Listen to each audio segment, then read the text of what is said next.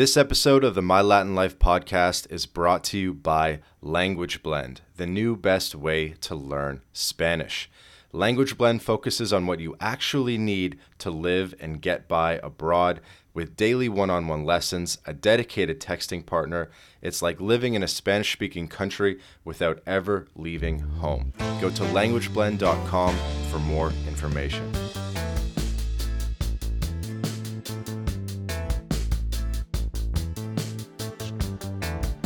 Welcome back to the My Latin Life podcast. Since 2014, My Latin Life has been your trusted guide to traveling and living in Latin America. Today, my guest is Neetocracy.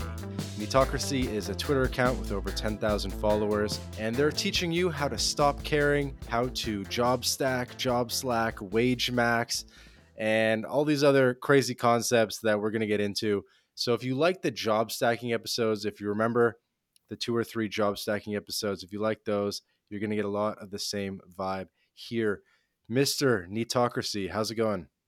Doing very well, my friend. How are you? Doing well, thank you. It's good to good to be on first podcast. So uh, let's uh, let's dive into it. I've done quite a few calls with friends in the space, but uh, this is the first time I'm kind of doing anything public. So yeah, looking forward to to sharing some some tips. No worries. Don't feel nervous. Um, when you do calls with buddies and you talk about these NEET concepts, job stacking and stuff like that, what do you guys talk about when you're chopping it up with your your buddies that that understand you? Yeah, so I'd say that most of my interactions are mostly over text. I'm not really a voice kind of guy, but um, what I realistically do is always feel like everyone inherently knows the right answers. You just have to kind of bring it out of them. So I'll get a lot of advice from younger guys who are just getting started with their degrees. They're maybe one or two years into college, or they're going down a certain path and they don't like it. And they're asking me, what should I do? Should I stick to it? Should I swap? And I really just kind of get a good grasp of all the information that I can. So a lot of it is, you know, asking a lot of questions, uh, a lot of sometimes, you know, weird mm-hmm. questions that probably their friends and family don't ask them. Um, but realistically, one of the things that I try mm-hmm. to do is figure out how much they're actually working and how much they're getting paid. Because what you'll find is a lot of you know entry level positions you've got young guys getting absolutely smashed with a lot of work and it's not worth the return so i almost always try and get them to apply for new jobs you always have to see what's out there and realistically you should be applying for jobs all the time even if you have a job, even if you're comfortable, things can change very quickly. And, you know, you can be with a company for 10, 15 years and you, they, you can say, oh, we're, they say we're part of a family. Uh, but it's not a family because they'll get rid of you the second a new CEO steps in and changes stuff up, right? So realistically, I always tell people to have options. Um, actually read a post from Saswiz, a friend of mine, who talks about someone who wanted to jump to a new job uh, quit his job, and then the second job or the job that he was going to get ended up just pulling the offer, and then he basically was left with zero jobs uh, when he was looking to make a better transition. So realistically, mm. uh, it's a pretty ruthless world out there. Uh, anyone who's dealt with HR knows that directly. Uh, so it's basically just giving some of these guys a bit of advice that I had. Like I've worked a whole bunch of different jobs over my life. I've probably worked like ten different jobs uh, in very mm-hmm. different fields. Like I've done door to door sales uh, for a full day. That sucked. Uh, I did uh, telemarketing. Uh, I've done customer full day. It was a, a horrible day. day. I did like a week of tele telemarketing, like just cold calling people. Uh, that was absolutely soul crushing too. Um, so I would not recommend that to anyone. and that's why I'm very anti anti sales okay. on my Twitter account too. Before we get into some of the the concepts. I just want I need to know more about like what is NEET, what is Pepe, what am I doing?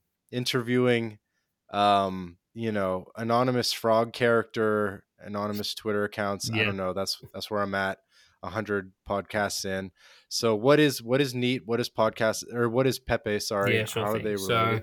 so uh, NEET it's actually a lot of people follow me and don't even know what a NEET is which is hilarious. Um, and I've told a few people to Google what a NEET is, and they've just straight up blocked me, uh, which is kind of funny. But a NEET stands for not in education, employment, or training. So if you've like, say you've graduated like high school, and you're just in that weird period between like high mm-hmm. school and starting, you know, full time work, or you know, getting getting into college, um, that's basically what a NEET is. So realistically, I am technically not a NEET because I work a full time job, but I only do about 15 minutes of work a day. So I basically consider myself a NEET because I get very little messages from my boss and basically just do whatever the hell I want. And most of the time, what I want to do is just shit post on Twitter.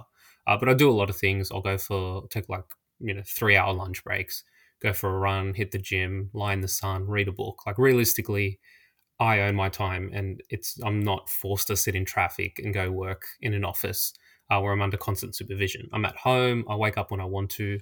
I do what I want to, right? So that's essentially what being a NEET is. It's like reclaiming ownership of your time and ultimately ownership over your life. Where Pepe the Frog kind of ties into it is okay. it started on 4chan, kind of, kind of the NEET thing because realistically, um, you know, wagies, which are the opposite, people who not only work a nine to five job, but make their life their job. You know what I mean? Like their personality is their job. You, you talk to them and they're like, oh, I can't, I can't do this tomorrow. I have an early shift. Uh, and realistically, they resent NEETs. They consider them leeches for not contributing and to society. You know what I mean? Whereas they're working usually a minimum minimum wage job. They don't like their job, but they pretend to like it, and that's kind of where the conflict between NEETs and wagies arises. Um, but realistically, labor in 2023 is like an absolute joke. You know what I mean? Like it's it's it's beyond a joke uh, in terms of how you're treated in corporate, especially in corporate jobs. Like it's basically an adult daycare now. So Pepe ties in because obviously it started on 4chan. Um, and yeah, basically, like NEETs can also be losers too. Uh, it's not an exclusive thing. Like if you think of, you know, your average basement dweller, I don't know if you know the South Park meme, like the really fat guy behind the keyboard like you know yeah so it's it's important sure, to understand yeah, yeah. that you can and you know there are obviously wagies who love their jobs and have successful careers too. Uh, but for me i've just found the trade-off and having been a wagey in the past i'm very much a reformed wagey um, i've realized that this is not the way to live your life. Like you basically when you add up all the time you spend at a nine to five it comes close to a decade over the course of your life which is pretty much a prison sentence because you don't really have control over that time. So for me, and the reason I started this account was because I was a NEET at the time. Um, it was during COVID, and I was just making a lot of money trading crypto and doing other things. And I thought, you know what? I'm going to start an account and kind of bring awareness. Like life is so much better now because of remote work and COVID lockdowns. In the best shape of my life. I'm eating well. I'm reading like one book a week. I'm living my best life, and this should be experienced by other people. So I started it, and the account over the course of two years just kind of took off and grew from there. That's awesome. Were you working remote prior to 2020 or is this It was pretty pretty much I was never allowed to work remote before COVID happened. Uh, it was very strict. It was not even in my wildest my wildest dreams that I could work from home. Because uh, that would have been a massive. Uh, I wrote about this in one of my Substack, but that would have been a massive burden off my shoulders. Like I would have gotten close to two hours extra sleep uh, it would have been so much like less exhausting just working from home. But realistically, um, I was new at the company I was working at, and they really wanted to train me. Uh, and they kind of wanted supervision 24 7 mm-hmm. like my desk was deliberately positioned so i had a manager looking over my back so all of these little subtle things they do to you mm. is to basically control you and wrap you around your finger and i was getting paid like absolute even though i was working for a reputable company i was getting paid nowhere near as much for the time and energy that it was taking out of me. Like it was very, it was a very strong. Um, it was just draining my life basically. Like I'd come home, I'd be exhausted, I'd be unhappy. I'd only have like basically the four hour life. I'd only have a couple of hours of free time, and you're in such a shitty mood from what you've done that you just want to relax. You know what I mean? You don't want to do anything productive. Yeah. No, I get it. I get it. Mm. So remote work's obviously better opens up all the opportunities for the slacking right. and the job stacking and stuff. I want to read a tweet to help the audience get a, a little bit more of the vibe. Um, this was a retweet from Max Wage Chad, uh, another, um, you know, one of your Twitter colleagues. Um, and his tweet went as follows I will have four remote jobs. I will work from an income tax free country to keep all my shekels. I will not go into an office. I will not work nine to five. I will sleep in every day, and there is absolutely nothing yeah. they can do about it. Uh, Max is a good friend of mine, and realistically, that's like I only work one job. For example, I've tried working two at one point, but I chose like a bad job, which was really demanding my time. Once again, wasn't worth the pay. And realistically, you can work. Five, six, seven jobs. Like I've I've seen and spoken to people who have worked multiple jobs and are absolutely killing it, and they're living their best life, and it's still less work than a nine to five in the office. Um, it's really crazy how much the divide has happened. Like if you're working 40 hours a week at your nine to five, you're doing something very, very, very wrong. Like you need to get another job and just shave off a couple of hours each day. Like realistically, you know, you're not going to go from 40 hours a week Mhm. to, Don't know, like 40 minutes a week, but you can go from 40 to 30. And that's pretty much an extra two hours a day. And you can do a lot with an extra two hours a day. So that's my biggest suggestion to everyone listening is not to try and make the, everyone messages me, how do I get a job where I sit around all day and do nothing? It's like, well, if it was easy to do that, then everyone would be doing it. So just look at ways of automating stuff that you do and just shaving off some of that time. Like Max is a very smart guy, very technical, very technical. So it makes a lot of sense that, you know, he can do as many jobs as he can because there's a niche. But realistically, there's a lot of jobs where you physically have to be present, like retail, like hospitality.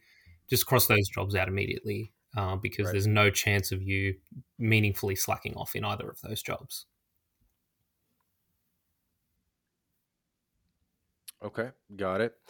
So, um, trying to think what direction to go. I wanna I wanna find a way to like get you going and really get you you flowing and and talking about this stuff. Um, what what what question should I be asking you? Um, maybe we can get into some of the subs, subs, sorry, not Substack, some of the Telegram topics. If there's anything you want to learn from those. Okay. Um, well, I assume uh, the reason you were down to record a podcast finally uh, was because you opened up a Telegram group. So feel free. Oh, to honestly, a, it's um, I might plug that. it at the end, but yeah, in general, like it's chill. I just basically I set up the Telegram in case my Twitter gets suspended. I had a few strikes against me. Basically, there's a, a bit of a backup. I've got a Discord, I've got the Substack, I've got friends who can kind of retweet me, but I thought I also want to post long form content without paying Elon like eight dollars a month or whatever. So, uh, like for me, it's just a it's a laziness thing more than a something I'm genuinely trying to build. But it's done all right. I've got a couple hundred subscribers in the past few days. So, yeah, honestly, like I don't know if you want to ask me like any kind of maybe financial advice, like on on budgeting and investing, like what what tips people can do because I'm always I'm always down with that. Investing advice. Okay, so what does investing look like for a NEET? How is it different for a uh, um, a job stacking slacker? How is investing So I different guess for these people? if you're a full time NEET and you've got no income coming in, uh, which I've done for over a year, it can actually be quite uh, stressful because realistically, maybe you've made money, uh, maybe you've gotten some kind of inheritance, or maybe you just lucked out and pulled a lot of money out of, you know, GameStop shares or crypto. Um, say you have $100,000 in your bank account. That number is only going to go down. So it's kind of like a ticking time bomb. Like sooner or later, you're going to need to do something. Um, so that's why, as a NEET, or even if you're job stacking, um, you need to realistically continue to invest in assets which have potential upside. And for me, there's no better asset than crypto, right? Because on average, Bitcoin has gone up 100% every single year. Um, so realistically, most of my income that I make, obviously, I have expenses, but I try to not live lean. Um, I don't believe in the bow tie bull of uh, men, uh, kind of mentality of just you know sitting at home and eating chicken and rice and never going out and just saving every dollar. Like for me, that's no way to live life. Um, but realistically, you should be looking at buying things that give you value, cooking at home where possible, um, especially investing and living in a nice house, uh, whether it's renting or paying a mortgage if you can afford to do that. Um, realistically, um, you know, I don't think renting a mortgage is a good idea because you put yourselves in a lot of debt, uh, and you've got to make make those repayments, and you're dependent on interest rates.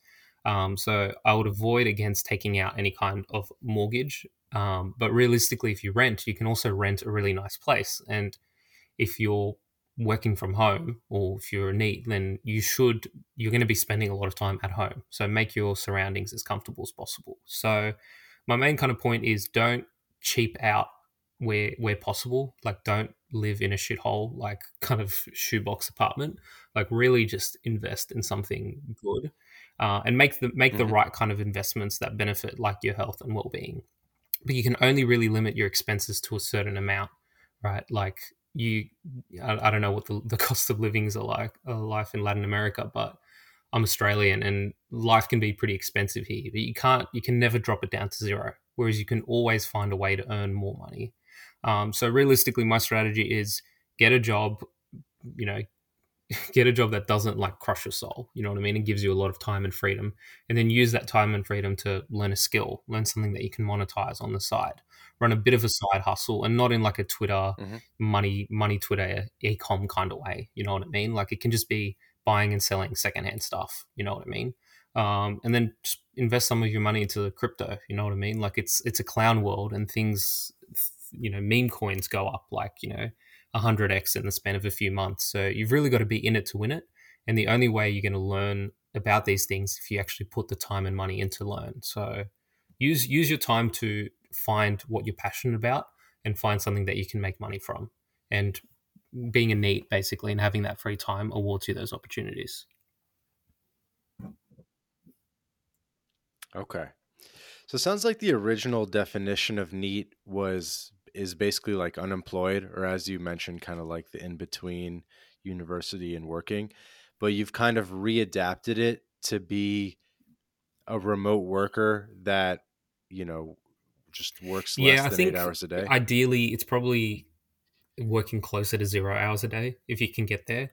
Um, like for me, closer to zero. Yeah, I'd, I'd, say if you work less than say less than four hours a day, you're you're pretty much a NEET because you basically double the amount of free time you have in a given day.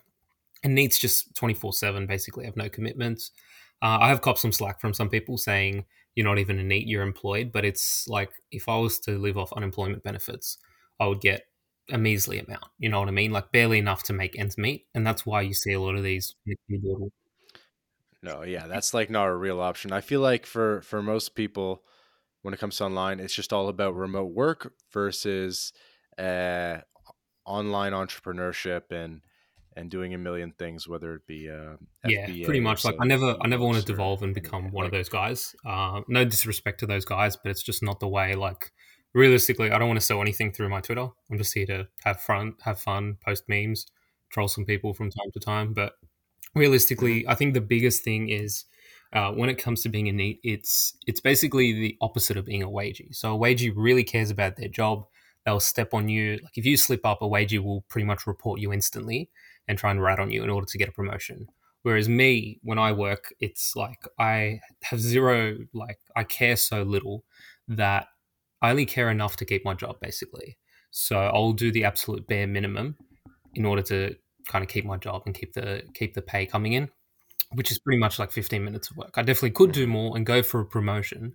Um, if one of my coworkers like screws up, I'm not reporting on them. You know what I mean? Because I hope that they instill those same values in me and they're like, oh, Neat is a cool guy. I wouldn't do this to him. You know what I mean? So I have I manage people basically, um, like in different countries, and I'm always very relaxed and chill with them because for me, it's not worth the trade off. And realistically, it's if I do get a promotion, I'm only going to get paid more. There's going to be more responsibility.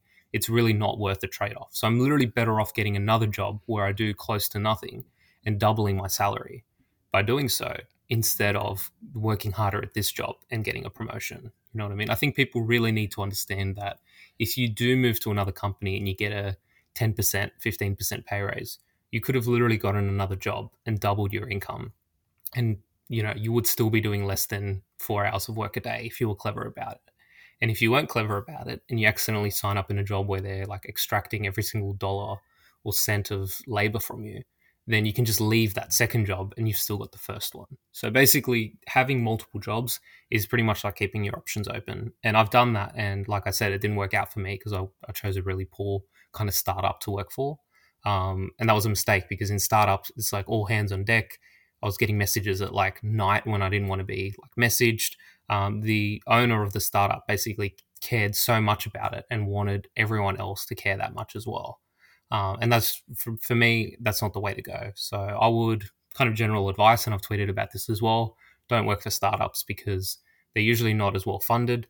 Um, even though I got paid like every single, you know, all the time, the, the startup founder was basically expecting me to bring in business, which is something I really don't want to do. So don't do anything which involves in the harder you work, the more you get paid. Uh, even if it's not official, yeah, it's it's really counterintuitive. But for me, you want to find like zero or even negative correlation where you basically do no work and still get paid. Um, so that's why sales is just completely off the table because you don't want to be calling 20 or 30 people I mean, it sounds good. Uh, it sounds it sounds good to work 15 minutes a day, do do no work, get paid a full time job. I think everyone would be pretty down with that. Um, what are some of your secrets for um, making it seem like you're working? Um, uh, J. Rolf Halza in the job stacking interview called it. Uh, what do you call it? Um, he called it like plausible reportability. And he basically just always had something new to report. And he would say, Oh, there's a blocker. Oh, I finished this, whatever. And he would just always have something new to report. And that way it made it seem like he was making progress.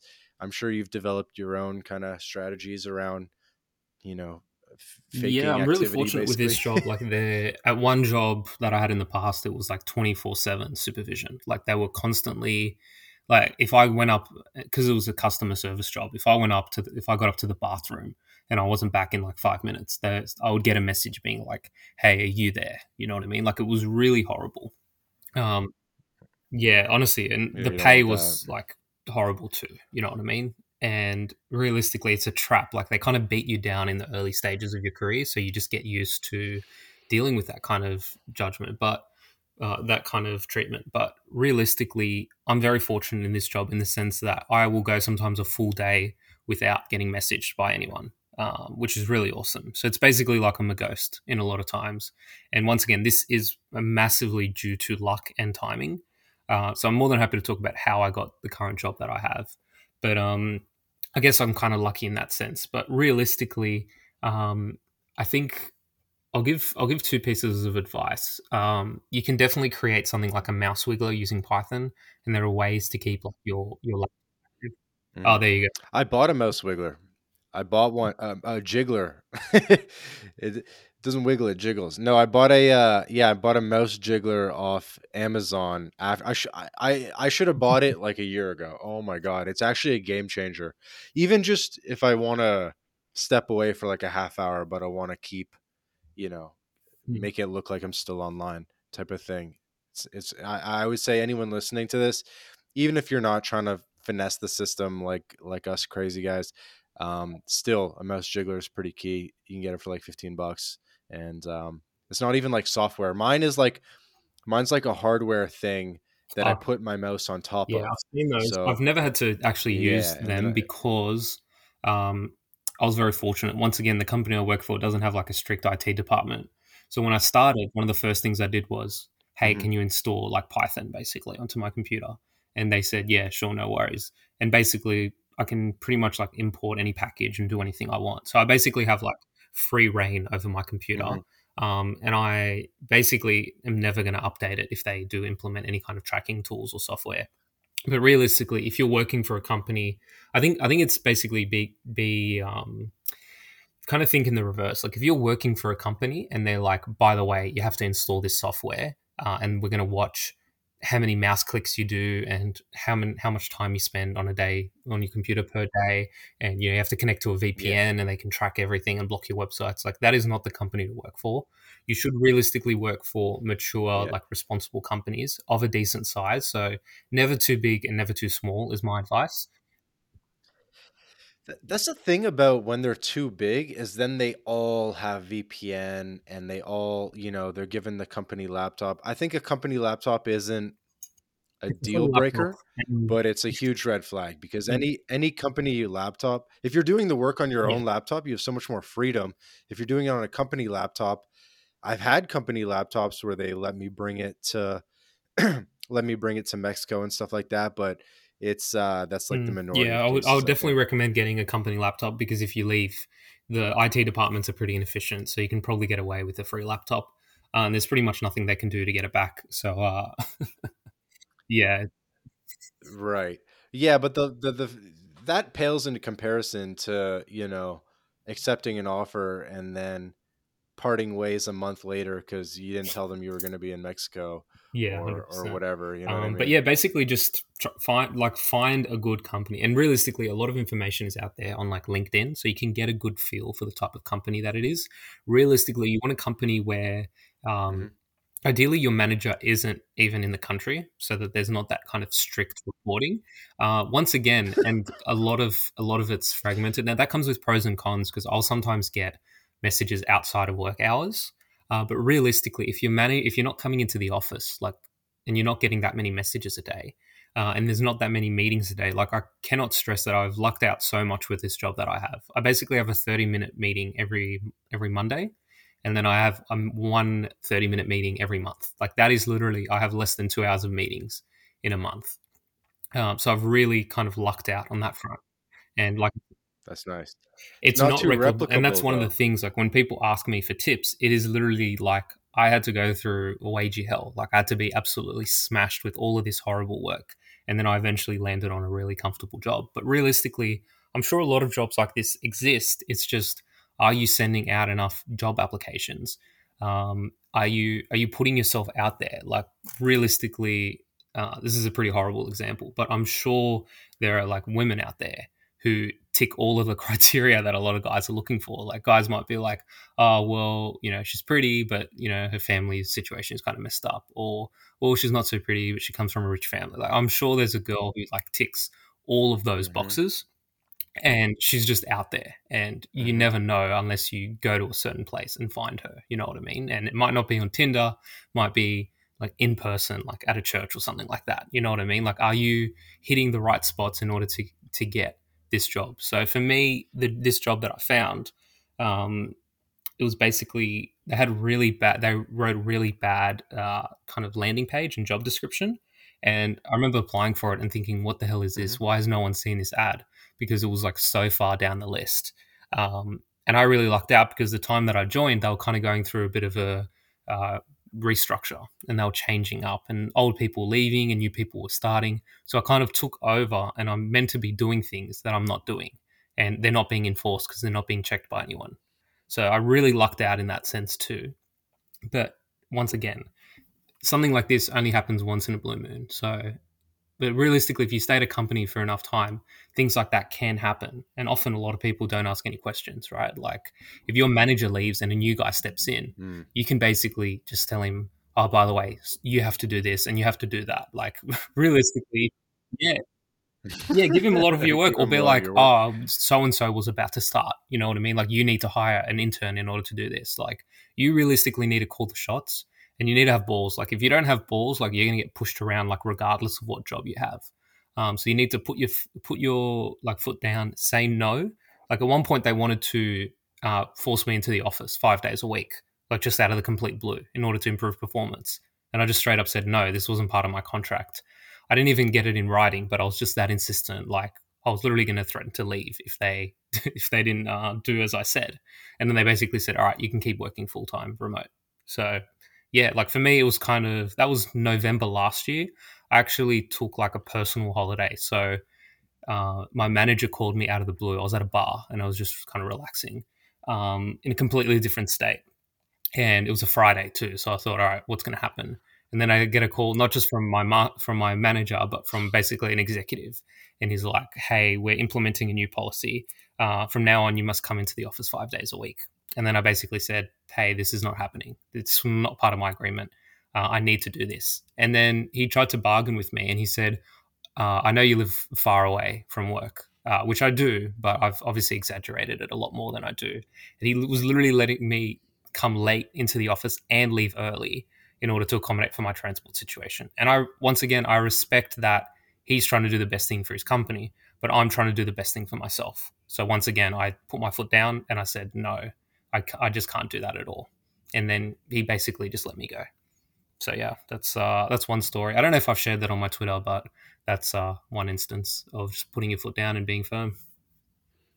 Hey guys, quick break from the episode to tell you about Bitrefill. Bit Refill allows you to shop online and in person without banks, converting your crypto directly into merchant balance. We're talking gift cards to Nike, Amazon, Apple, Airbnb, Hotels.com, and many more all paid for with crypto. Bitrefill offers more than 10,000 gift card options in 180 countries, including the USA, Canada, all across Latin America, including Brazil, Colombia, Mexico, Argentina, El Salvador, and many more. You can also apply the code MyLatinLife at checkout to get 10% back on your first purchase. Go to bitrefill.com for more information. Hmm. What do you attribute to your success on Twitter? You just recently hit 10K, uh, so things are going pretty well. And um, I, I was definitely researching to try to see what Twitter was saying about job stacking and uh, overemployment and stuff like that. And really, you and uh, Max Wage Chad and a couple of the guys, it was like the main thing I found. Like, really, you're the uh, main account I found when I was kind of looking into this niche of the the internet. So, what do you think has uh, what do you think has you know struck a chord with people, and what maybe what does your typical follower look like if you have any idea? And um, yeah, I know, no. so I reckon like? um, for me, I, I read a really good thread which kind of popped off. It was like one like equals one way to avoid doing your job. So uh, that uh, I, I probably like people think NEETs are lazy because they just sit around and do nothing. But I wrote that like for pretty much three hours consecutively, like in a flow state. Uh, there was just so many ideas like bursting on like how to get away with doing your job. So that was one thing. Uh, just in general, I think that the concept of doing nothing and getting paid is realistically like what everyone attains for. Like I've, I've written about this before in uh, in my Substack articles, um, but it's like when you the goal yeah. of working, the reason that people build these like million dollar empires and all that stuff is they're eventually going to retire. They're going to sit back and they're just going to enjoy the money that they've earned. But as a NEET, you can kind of sit back and enjoy the money you've earned today, not like 40 years from now when you've spent your whole life working for someone else or building a business empire, which carries like a lot of risk and stress. So I think that's what resonates with people. Um, in terms of content and you know some of my followers, I'm I'm mindful not to give out too much because realistically, um, it's not easy. Like may, I make it sound like it looks easy and that I haven't done anything, but like I said, I've had to go through a lot of really shitty jobs and a lot of like you know a lot of stress in order to get to where I am now. So this is like a much needed break uh, from my previous kind of career and jobs that I've worked. Um, but realistically, as well, people will just message me out of pure laziness, being like, "What job do you work?" When I've talked about that in the past, and then they'll also be like, "How can I get a job like this?" And 99 times out of 100, they've never applied for a job. They're not even like thinking in the same way that I am. They haven't read the articles. So it ultimately comes down to laziness from their end, which I fully understand. Uh, but the one thing you need to work hard at is applying for jobs and finding and getting into a position like that. Um, that's realistically like no one's going to do it for you. No one's going to say, "Hey, type in this work, this word," and uh, like you know, one of my mutuals recently landed a job as like a platform engineer, and he's doing very little work. But not all platform engineers mm-hmm. do very little work, so there is no secret source on that front. And my community, once again, is uh, a whole bunch of different people. Um, I kind of dunk on some of the money Twitter guys, like who sell like Gumroad courses and PDFs. Once again, do what you want. Like, there's no judgment, but you don't want to be like constantly shilling and endorsing some kind of PDF or some product. Um, and often these people who like brag about how much money they've made, like closing clients and doing all these kind of large ticket deals, they're just outright scammers. Like there's a lot of really bad advice on Twitter, which a lot of like impressionable like young men fall for. So that's why like I'll dunk on BowTiedBull, I'll dunk on people who sell courses, I'll dunk on Andrew Tate because for me, you're not going to get rich buying into Hustlers University or the War Room. You're going to make Tate more rich, but realistically, the key to getting rich, or just more important than getting rich, is just enjoying the quality of your life. It's not living like an Andrew Tate lifestyle where you're mm-hmm. training, you know, boxing and you're, you know, you're you're constantly hustling. Like for me, it's the complete opposite of the hustle. It's like letting go. It's doing nothing. It's giving yourself that freedom to actually figure out what you want to do. Uh, so I, would say that's a lot of my community has just come from me shitting on other people's communities, and I'm fully fine with that. Like I don't I don't have anything to sell, so no one can really like call me out per se. And if anyone's like, "Oh, you're just a NEET, you like get a job," I'm like, "Well, whatever." Like there is some truth to that statement, but um, yeah, just basically tell shit how it is, and everyone's like trying to push their own narrative. Uh, but realistically, there's truth. There's some truth in everything. So I think look, Tate obviously isn't a complete idiot. He definitely knows what he's doing. Um, but once again, if you're like a 19 year old kid and you think the way to making money and obtaining financial freedom is to pay 50 bucks a month for what's it called, Hustlers University, you're you're kind of delusional, and I'm going to snap you back into reality. So yeah, basically just telling it how it is.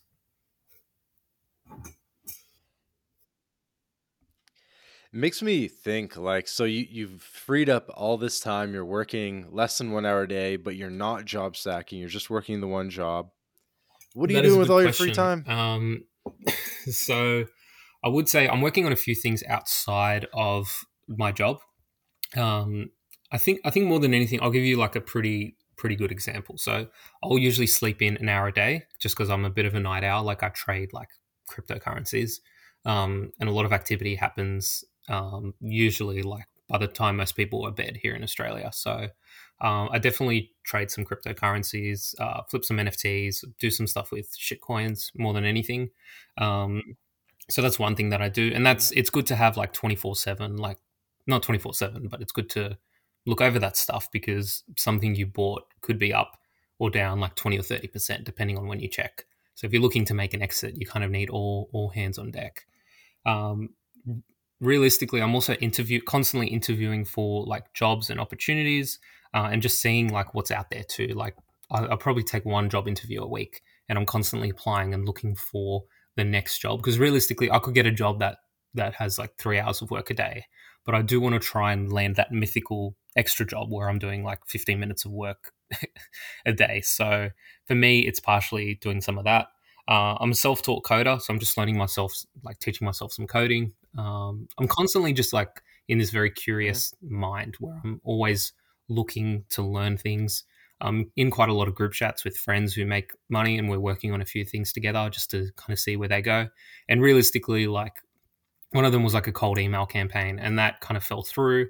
Uh, I'm not going to like you know write it off just yet, but realistically, I didn't need that to succeed in order to keep earning money every single day.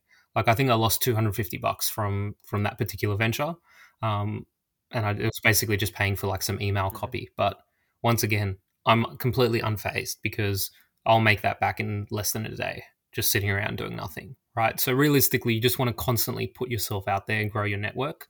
I feel like that's what I do more than anything. Um, I've also like, you know, once again, take like an extended lunch. I read a lot. I go to the gym. I've started running recently as well. Um, yeah, I basically just like live a really, really chill life. Um, it's like there's, there's really not much to say. Like I think I've almost become a bit lazy because I have so much free time. Uh, if I had like, I don't know, two, three hours a day uh, free time, then I would probably be rushing to get everything done during that time. But because I have so much more, I can just really take my time. Like sometimes I'll just straight up go, like during work hours, I'll just go, go to a park and just lie in the sun there, like on a on a grassy field. You know, everyone says touch grass. I literally touch grass most most days. Um, but yeah, just you know, walk my dog. Like I don't I don't really know. Like you know, I do. okay, it's good. I mean, at the end of the day, you're kind of like a anonymous guy, and it's really more. I think we were we were saying it's more about like the concepts. It's not really about you. It's more about teaching people the way of yeah. NEET lifestyle. Like you can do anything and, you want. Um, and you know, yeah. just like whatever you want to yeah. do. Like if you're like, I don't know, like in, in one specific instance, one of my followers is like, oh, my like grandmother is like elderly, and I want to like take care of her and spend time with her. So he got a remote job, and he can like spend like two hours a day. Like he'll play cards with her, and he'll do stuff like that. But that's um like that's, yeah, that's for awesome. him what matters. But for me, look, I do play a bit of video games here and there. I'm not definitely not obsessed. Like I I try to limit how much I can play. But I've re- been replaying like a lot of classics, like from my childhood. You know what I mean? And for me, that's what brings me a bit of joy because it's like, well, instead of being an obnoxious Twitch streamer and having to do like dye my hair and like record seven or eight hours a day, I'm literally still getting paid and I'm playing like, you know, Nintendo 64 games. You know what I mean? Like for me, that's probably been the thing that I've been doing uh, the most in the past month. Uh, like playing, you know, a little bit of like Zelda, a little bit of like Banjo Kazooie and like other kind of Nintendo 64 games. But realistically, I could snap out of that and just like, you know, start writing like Substack articles and go a lot harder with the Twitter. Uh, but one thing I do like about the Twitter is it's, you can take the gas pedal off at any time. Like I can stop tweeting, I can disappear. I might lose a couple followers, but realistically, I'm not losing any business, right? So just, um, that's why like I, I run the stop caring bot because it's like in general, like stop caring like with when it comes to your job and just see the difference that it makes in your life. Mm-hmm. Mm-hmm. What are some of your biggest tips and tricks for people uh, looking to engage in the lead, NEET lifestyle? Uh, number one, stop caring. Uh, I wrote the bot which does that. Um, realistically, people care so yeah. much all of the time. Like they take their job so seriously. Like one of my one of the worst jobs that I worked. I remember leaving and thinking, I wish I slacked off more. I wish I didn't like hold myself to the same standards because there was a guy there who was doing such little work, and I'm like, hold on a second, he got paid the exact same amount that I did that entire time. So it's like, why did I care so much? Why did I constantly want to be the guy who put his hand up and did work for like pretty much no extra pay just because I wanted a promotion, which I didn't even end up getting? The promotion would have just been more work, by the way. So hmm. realistically, you can't win in a rig system. So stop caring. Uh, number two, apply for a whole bunch of jobs like constantly. And re- look with ChatGPT now, um, a lot of once again, like probably the bigger companies, uh, like your big four and your kind of international companies, um, they're going to have systems which can probably detect if you've written a resume using ChatGPT. But a lot of like smaller companies don't. Uh, once again, don't go too small because with startups, like they they want to get to know you, they want to take you out for like lunch or a coffee and chat to you and they want to kind of make you part of the business without any of the benefits of being a business owner if that makes sense. Like you might get a few shares but the shares are dependent on your performance and how much the company grows. And you got your goal once again is to make money regardless of how the company grows.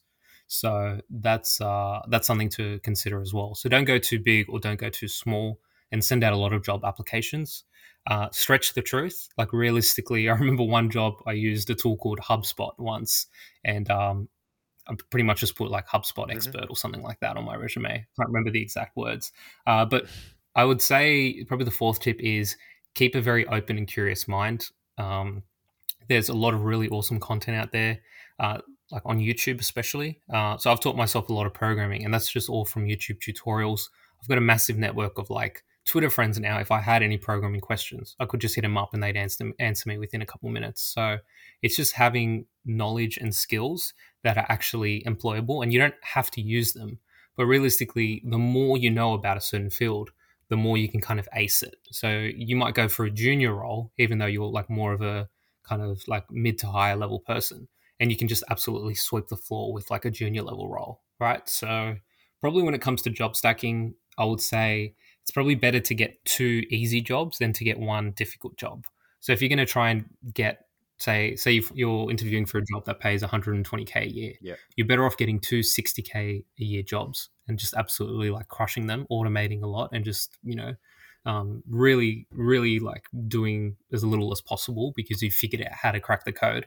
Than one 120k paying job where you're managing other people. Um, basically, don't manage other people because people are unreliable um, so you've just got to find that sweet spot. Do let me push back on that, uh, Mr. NEET. Do you think uh, I I always thought that maybe managing people could be sick because you don't have to do any work.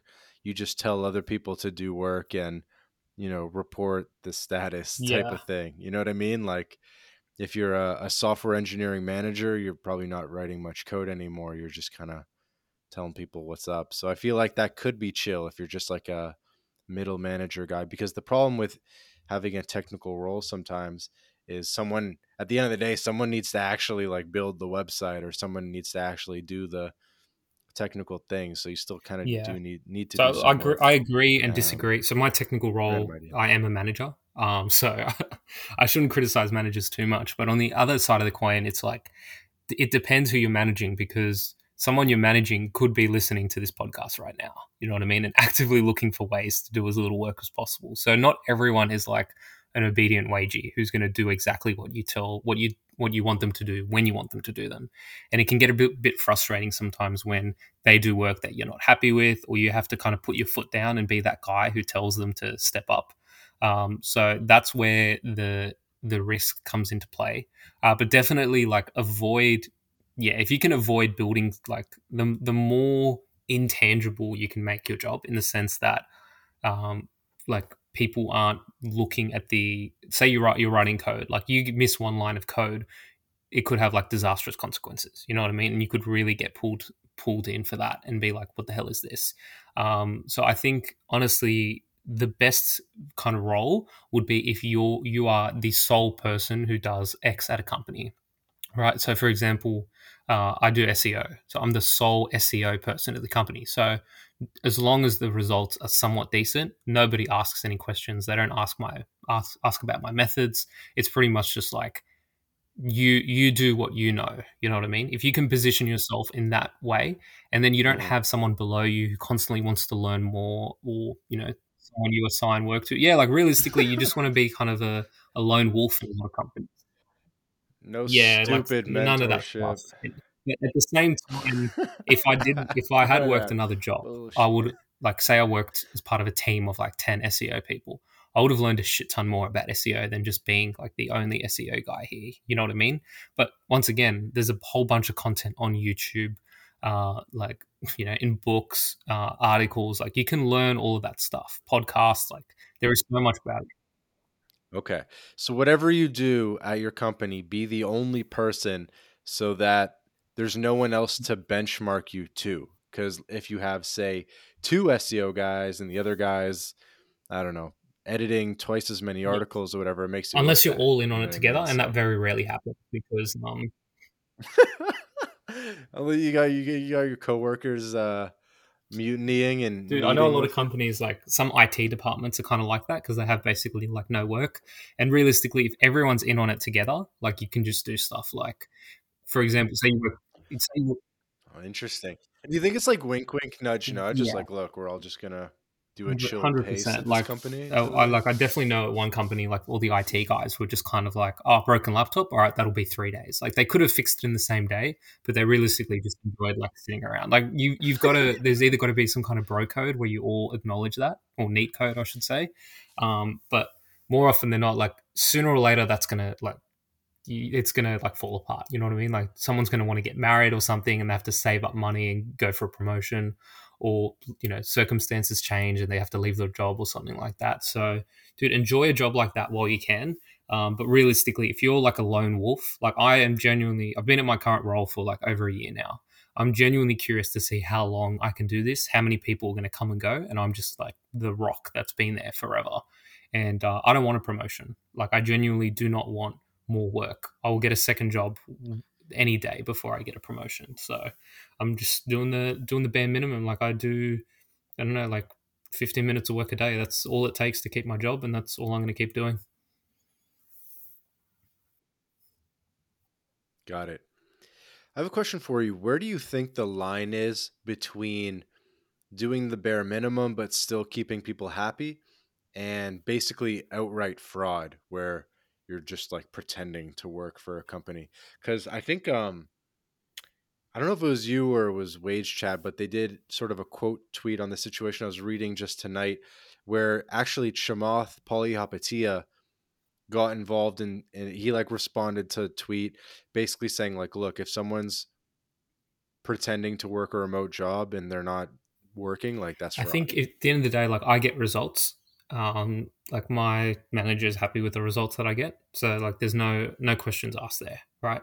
Um, like if I wasn't getting results, then yeah, like that that would make complete sense. You know what I mean? But realistically, sometimes there are factors like outside of my control which which limit the results that I get.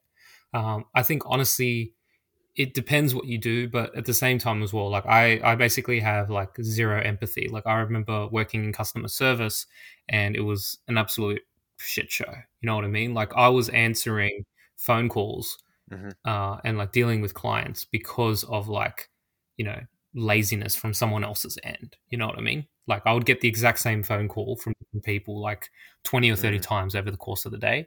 And I basically had to give the same response. Like that could have been something that they just implemented on the phone, like, oh, by the way, this doesn't work anymore because of this reason. You know what I mean? So realistically, they really undervalued us. So for me, if I'm finding a way to abuse the system and putting people on hold and really just like doing as little work as possible, that's not my i don't feel like that in any i don't feel like there's any kind of fraud or any kind of stealing like i understand the concept of wage theft but realistically like companies are basically stealing your time they're stealing your life they're trying to pay you as little as possible uh, and still keep you around like they literally want you mm-hmm.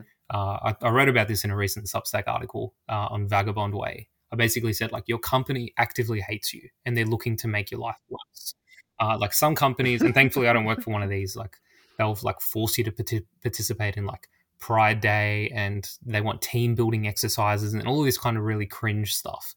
Um, that is not the way to you know treat an employee. So once again, I, I basically have zero zero empathy for the company. Even the current company I work for, there are some good people. Like my manager is genuinely like a good guy, right?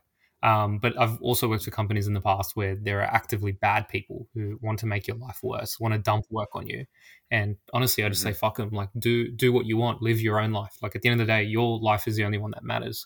Always say your NPC coworkers just despawn when they leave the office, and they come back with all this, um, you know, all these fresh prompts from ChatGPT about how they spent their weekend drinking and you know all this other stuff. So yeah, stuff it. Like, don't. I honestly would say no, I get it. I get it. Uh, yeah, man, can't let the man keep you down. So, so do you think that this is just a temporary inefficiency caused by 2020 and it's kind of ironing itself out of the system? And because it, it seems to me that overemployment and job stacking was very, very easy in 2020, 2021, start of 2022 but then starting in the second half of 2022, it got a lot harder because companies started catching on more. Um, the idea that some people are working multiple jobs started receiving a lot more mainstream attention. I think a lot of people are kind of aware of it at this point that um, that remote workers are are often job stacking, and just I don't know. I feel like it was like chill. It was like chill to slack off in 2021, but it's no longer as chill and it's time to you know you know if you have a good thing going to maybe work start working a little bit harder just to hold on to it and i mean obviously remote work is going to be around kind of forever but i mean maybe we this is like the golden yeah years. no i, I fully know, agree i think the easiest time has definitely passed like a lot of people work from home got a taste of it and they're like all right back into the office or maybe into the office like three days a week and two days from home. You know what I mean? Where they kind of just relax. Uh, I realistically think that the bull market has not ended yet for work from home remote jobs.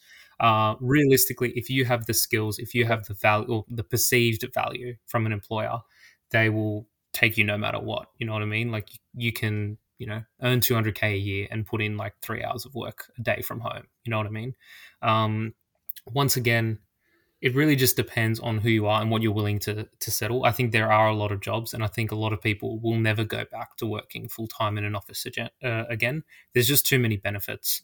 Uh, what I find funny though is some people. Um, I know I know of one guy who actually worked more from home because he was he just ended up getting into a state where he just couldn't log off and he just wanted to finish things for the day. So not everyone, and this is like the one exception I've heard of, but not everyone has like use this opportunity to do less work. Like I think some people probably end up doing more work and just feel more responsibility and they can't draw the kind of divide between working from home and working in the office. So they might just check work emails like outside of work hours or if they get message they'll drop something and do it, right? So at the end of the day, it ultimately comes down to your level of conviction with with working from remote like working remotely and doing nothing like if you think it's possible uh, and you apply for the jobs, you will get it. Obviously, it's nowhere near as easy as it once was, but it's definitely still there. I'm living proof. Like I got this job uh, probably a year and a half into COVID, so yeah, and I've managed to hold on to it and fight off fight off like the return to office tax. So just put your foot down and do what you want. at the end of the day, um, remote work has like basically changed the economy. Like a lot of like corporate office space is like not even selling anymore. Uh, people are moving out to like more distant and remote areas. Like realistically, um, you can fake an address if you wanted to, but like if someone is like, "Hey, our office is in this city," mm-hmm. you can be like, "Oh, I actually live two hours away from that city," and then like by default, they'll pretty much be like, "Okay, maybe you can come into the office one day a week," and then you can basically be like, "How about zero days?" and you're basically done. Um, so if you want to, there is always a way because no reasonable employer is going to force you to travel four hours a day just to come into the office when you can do the exact same thing from home. So just honestly, do whatever it takes to win uh, and put your own prior- put your own happiness as a priority.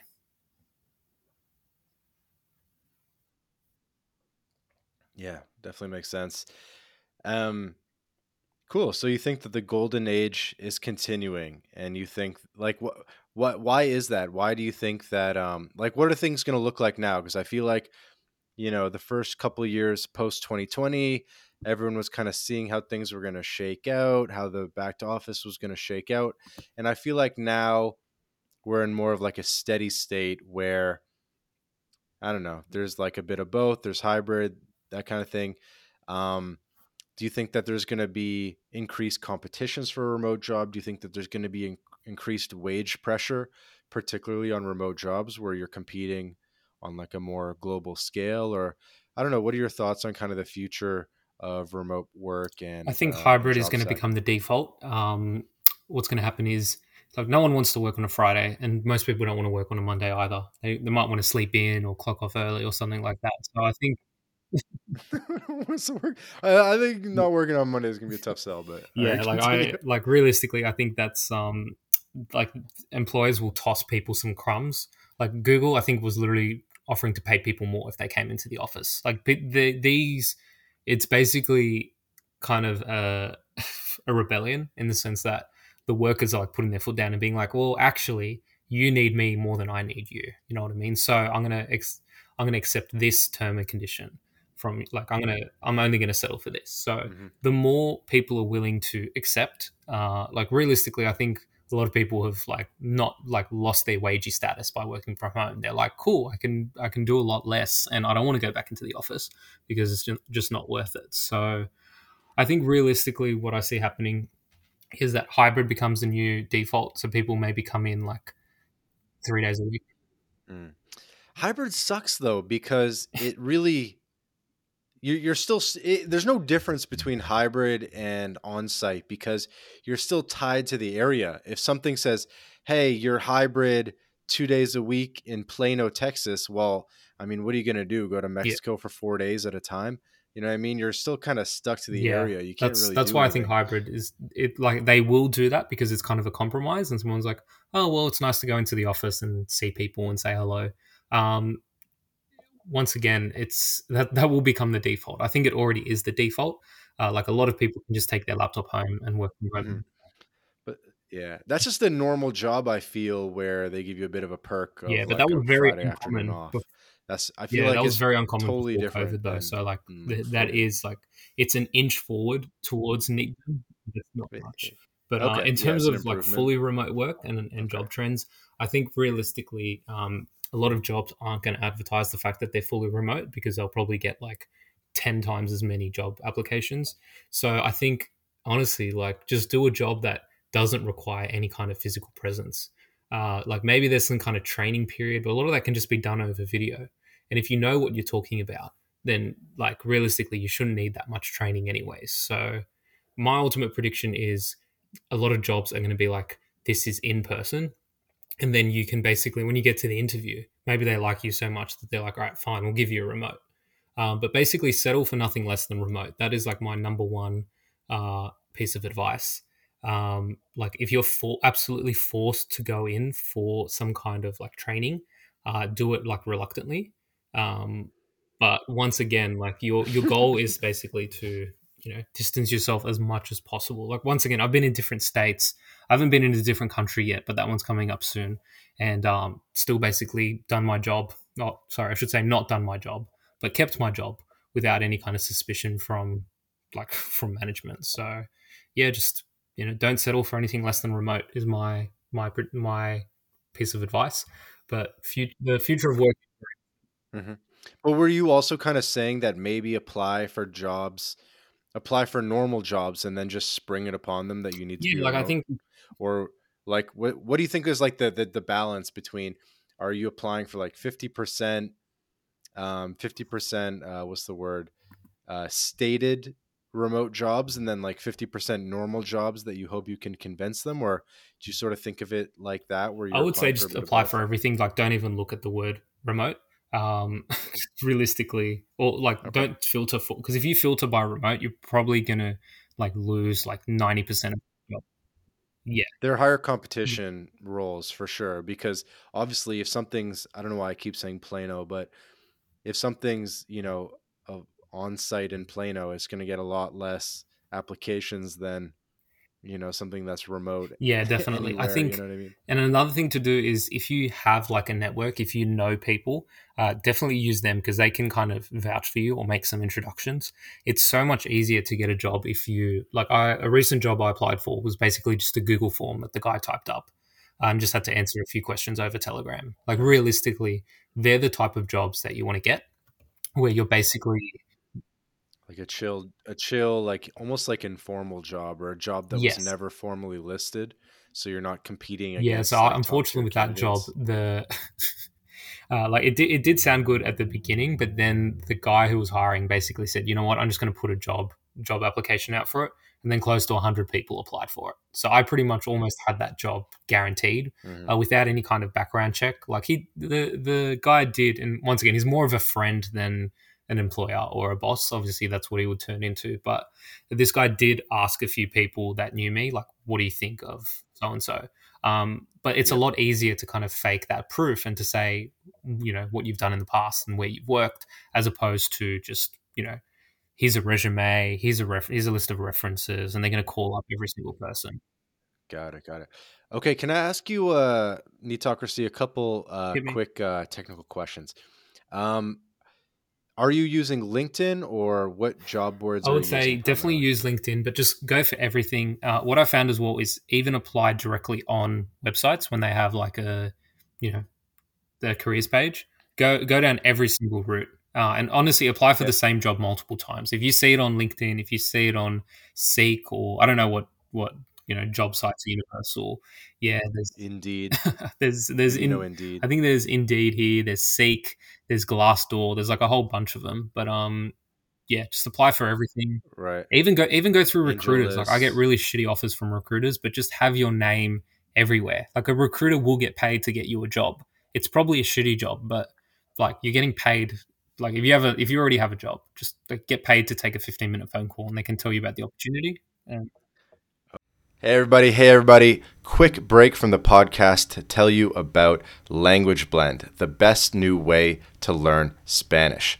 Language Blend was co-founded by Jake Nomada, friend of the podcast, decade of experience in Latin America, and Jake and his team, they put everything into this program that they wish they had in terms of how to level up quickly with your Spanish language skills. Because the faster that you can get conversationally fluent in Spanish, the better the experience that you're going to have in Latin America. So go to languageblend.com for more information. Okay. So a little bit. So you okay? I think a lot of people I've talked to were like LinkedIn mm, maximalists, LinkedIn and AngelList, and everything else was like a level below that. I think that's a little bit U.S. specific, but I think the school of thought is that Indeed and all the other Monster.com or whatever, all that stuff's like a, a level below. But I'm curious where you think maybe yeah, the just best deal for everything. is, Put yourself out there job deal and see what happens. everything. But here's the thing if you tell everything to someone who's like only semi motivated, you know, whatever, I feel like they're not going to know where to go and they're never really going to execute. I feel like it's better if you just tell them like one or two sites and just be like, yo, just Mm. do everything I, I would say don't sleep on recruiters. Like I got a really good job from a recruiter. So if th- if that's my piece of advice, uh, phone up. Like if you're lazy, phone up like ten different like employment kind of recruiters and tell them what job you want to get a what field you want to get a job in, and speak to them on the phone, and they will basically try and tee up interviews for you. Mhm.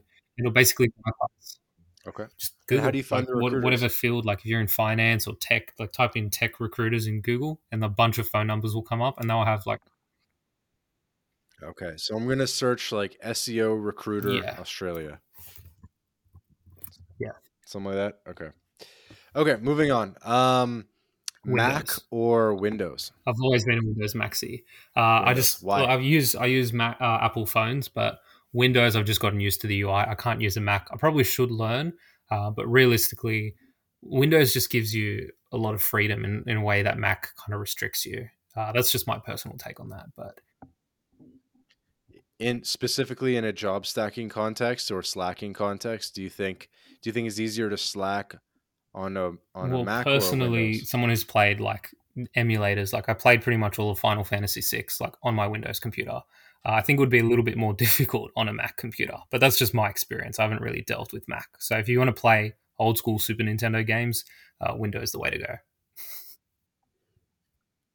okay uh, another question your resume is there anything in particular you're doing for your resume i did have a question about that do you list your current job on your resume or do you leave that off because you know you might want to not if you're going to job stack you might not quit your current job and then pick up the second job on the side and you would never want the J2 to call, to know your J1 and call your and you know risk them calling your J1 so some people leave their current job off their resume i don't know do you have So any this is like a massive bit of alpha, which I haven't given out. But my advice is usually when it comes to reference checks, they never ask your second job. Like they'll be like, "Oh, cool, first job, awesome. Uh, second job, we'll take, we'll just take your word for it that you've done that." So what I'll often, uh, what do you mean your second job like you're only like you're only working one job yeah, but you're trying sorry, to I, I worded J2, that a bit badly. But say you're you're currently your J one basically, right? I would say that you've ended the J one yeah uh, maybe like six months ago, and you've started a new fake job that doesn't exist. Uh, realistically, they're not going to go back and call your current job if you're not if you haven't worked there. You know what I mean? They're going to ask the newer job, which you can, can just completely fabricate. Um, so you can just get a friend to vouch for you. you're saying fake your current job The benefit what's is the they're not going to call your current employer and be like, "Hey, does so and so work at your company?" Um, it is a bit of a risk, but realistically, they're more likely to call your current employment and make sure that you're that you're there, as opposed to calling a recent job and be like, "Has so and so worked here in the past?" Uh, so it is a risk, and it could obviously like blow up. Um, but Mhm. the reason that I say doing that is Okay. that you can get away with any kind of new skills in your current job. So that, that you can just completely fabricate. So you can be like, yes, I've done this, I've done that. Oh, and by the way, in the past, I've also done ABC, XYZ. So giving yourself a new job, uh, and it's very easy to fake that kind of proof. Jeez. Okay. So yeah, how how's it easy? Because it doesn't sound that easy. Because I feel like, I feel like yeah, it's kind of easy to like half-ass it, but I feel like kind of the forensic footprint of this fake job, it'd be like pretty easy to check that it doesn't seem all that real. I don't know. How do you? It really do depends do on do it? how much you want to buy into it. Um, like realistically, it's easy to fake old jobs. You can be like, oh, "I worked for this startup that no longer works," right? That's a that's a no brainer. But for current jobs, um, realistically, there's a few ways you can do it. So one thing you can do is go on a massive spree and like follow and connect with everyone at a particular startup who who's currently employed there. So if they do a quick background check, uh, it'll literally be like, "Oh, cool, uh, all of these people are there." uh, like he's connected with 20 people from this startup or from this company you know what i mean? And then you can just subtly change your your job. Uh, you can announce you can basically have jobs on your linkedin that you don't actually work for. Like i could put uh, i work for tesla you know what i mean? But i don't actually work for tesla. I could just be some random right? But it's not like this big announcement post. And realistically you could just keep that up for like a day or two or a week or two at most. And that's obviously a, a risk but everything's a risk. You have like I worked for Tesla on your LinkedIn for like two weeks, and then as soon as you get the job, you just like basically you know deactivate your LinkedIn or just remove that, go on private or or whatever. So you basically need to once again it does come down to having balls, but basically just fake it until you make it, and realistically. no one's I, I, think a lot of people underestimate how stupid like hr can be and how little like due diligence like if if it says you got a degree at xyz college or university or you worked at xyz company nine times out of ten people are just going to take your word for it and think you're not lying so stretch the truth basically like give yourself experience uh, you can fake a website or a landing page you can uh, give yourself like a very similar domain to an existing company um, Right. So would you say to fake working for a company that that actually exists or to create Mm. that's kind of what I hear you're saying. In my head, I was originally thinking that you would like create a fake company and then like it's kind of hard for them to be like, "Oh, you didn't work for the fake company." Be like, "What do you mean?" It's like, you know, it's a small company, it's five people. once like, again they, you they won't they won't go You to that level like they'll check the website they'll say cool this is like a legit website uh, and you can just get a friend to fa- to vouch for you. So whether it's a fake or a real company um, realistically uh, if it is a real company just give you know just put a reference make a fake reference letter give give like put your friend's number on there and basically just yeah enjoy enjoy that ride there. And that's pretty much all they'll do. Like rarely do they phone hr and be like I want to speak to XYZ person about this. Um, so yeah, just honestly prey on people's laziness. Like if you give them a phone number, do that. Okay, okay. Mm. Let me push back on this. So, I think uh, a lot of people listening to this, they might have a full time job and they might be open to the idea of picking Mhm. up a J2 if they can get one that's pretty chill, but they don't want to create a fake company and mess with their You're never gonna make LinkedIn it. And kind of like put their reputation at risk, at risk. Never going to make it. Mm. They just don't have the mentality. Um, no, I wouldn't say they're never going to make it. I think honestly, in that case, just um, I, th- I think Sass was his tweet about that guy who who was ready to job hop, and then the other job he left his current job or handed in his two weeks notice, and then went to work for another company, and that other company pushed back on the job offer. Realistically, once again, I have like zero empathy for any kind of employment company that like employs people, um, and that's just me being fully honest. Um, but basically, just yeah, like do that, like basically go for another job and uh, if they do any kind of reference check, just be like, oh, you know, if you do get called down on it, once again, HR and your uh, where you currently work are separate like departments, like in terms of what field you're in. So realistically, you can just be. I would also say be. That's true. The Hmm. background check companies usually Yeah, they check some of do, this stuff, but in the they? sense that it's it, it could just be like, oh, does so and so work for the company? So if you want to just be honest, like realistically, very rarely does it catch on. Like you're not going to get a sit down with your manager being like, I heard you applied for another job, or we got this background check and this happened. Um, like realistically, if anything, that can lead to better negotiation because then they're like, shit, is this guy going to leave us? Uh, but once again, you can work. Uh, yeah, I don't know. I think people wouldn't want it, th- it to come around. You know what I mean? I was almost thinking you would just say like, "Oh, I've been freelancing for like a year." I think freelance yeah, SEO freelance is a, is a way you to know go I mean? about it, but freelance is it almost shows like a level of independence and autonomy that companies don't like, and it's also difficult for them to vouch. So you can create like a fake Mhm. landing page and create social proof. For me, it's just easier to put that you've worked for a company. Like my biggest advice would be just juice up things that you've done in the past. Like if you worked like a three month internship at a company, like double it to six months and just climb up the ladder and be like, oh, I was X XYZ person at this company. Like that's a much easier way to get away with it. If you want to go, ultimately it is high risk, and you can basically just lie. But at the end of the day, like if you just talk, you can talk your way through anything. Like what it says on your resume doesn't always like if they like you in an interview, you can get any job you want. I'll tell you right now.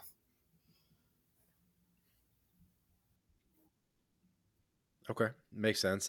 I think it is a big piece of it. It's funny. There's like so many options, right? It's like you can be honest with your real job. You can create a fake job. You can maybe do a third option where you kind of list no job. So I feel like there's um a lot of area. There's like yeah, and it's different for every industry. creativity Just find like what works for you, and um, realistically, what like what I said now is high risk. It's pretty stupid, but at the end of the day, like I pretty much like I don't care. I know how my company operates, and I know the fact that I have gotten away in several instances with applying for other jobs with like zero backlash for the one that I currently work. Uh, like I said, if anything, like my company would be like, "Why are you leaving? Please, we'll pay you more. Just stick around." Um, so that's that's the downside if a background check Mhm. does ever happen on my end Cool. but I get a lot of like job referrals through my through my right. network. Um, so that that always helps too. question for you. Have you um No, you're good. oh am I losing it? Yes, I have my question. I have my question. What are you doing in terms of filtering the jobs to make sure that it's a job that'll be adequate for slacking off? Are you asking them, hey, do you guys have a VPN? Are you asking what time is the stand up in the morning? Are you asking these kind of things to get an idea of how many calls you need to be on per day and just what the yeah kind so i'm, I'm very strict um I almost went a bit too harsh with one job that I applied for in the past, but I basically just said I do not do like meeting. Like I've- my camera off for meeting. Like you just got to put your foot down because realistically, there are uh, for me there's an infinite amount of jobs. There are more jobs out there than you have time to apply for and interview for. And once again, you just have to really like, and they kind of respect the confidence too. Because if you're the type of person who says, look, I don't do one hour meetings a day, I'll do like 15 minutes max, but I've got shit to do. You know what I mean? Like, I, you can, you basically, without impeding too much on like culture, like realistically, like you, if you if you say I don't like working in a team, I just want to do what I want to do, they probably won't hire you because you're too like independent, and they they're gonna hit you with some bullshit like, oh, we we all have to work as part of a team or something like that, right? So don't be too aggressive on working with other people. Definitely say that like teamwork is one of your benefits, but really drive home the fact that you don't like they'll actually respect you more. And realistically, you can just say you're busy, right?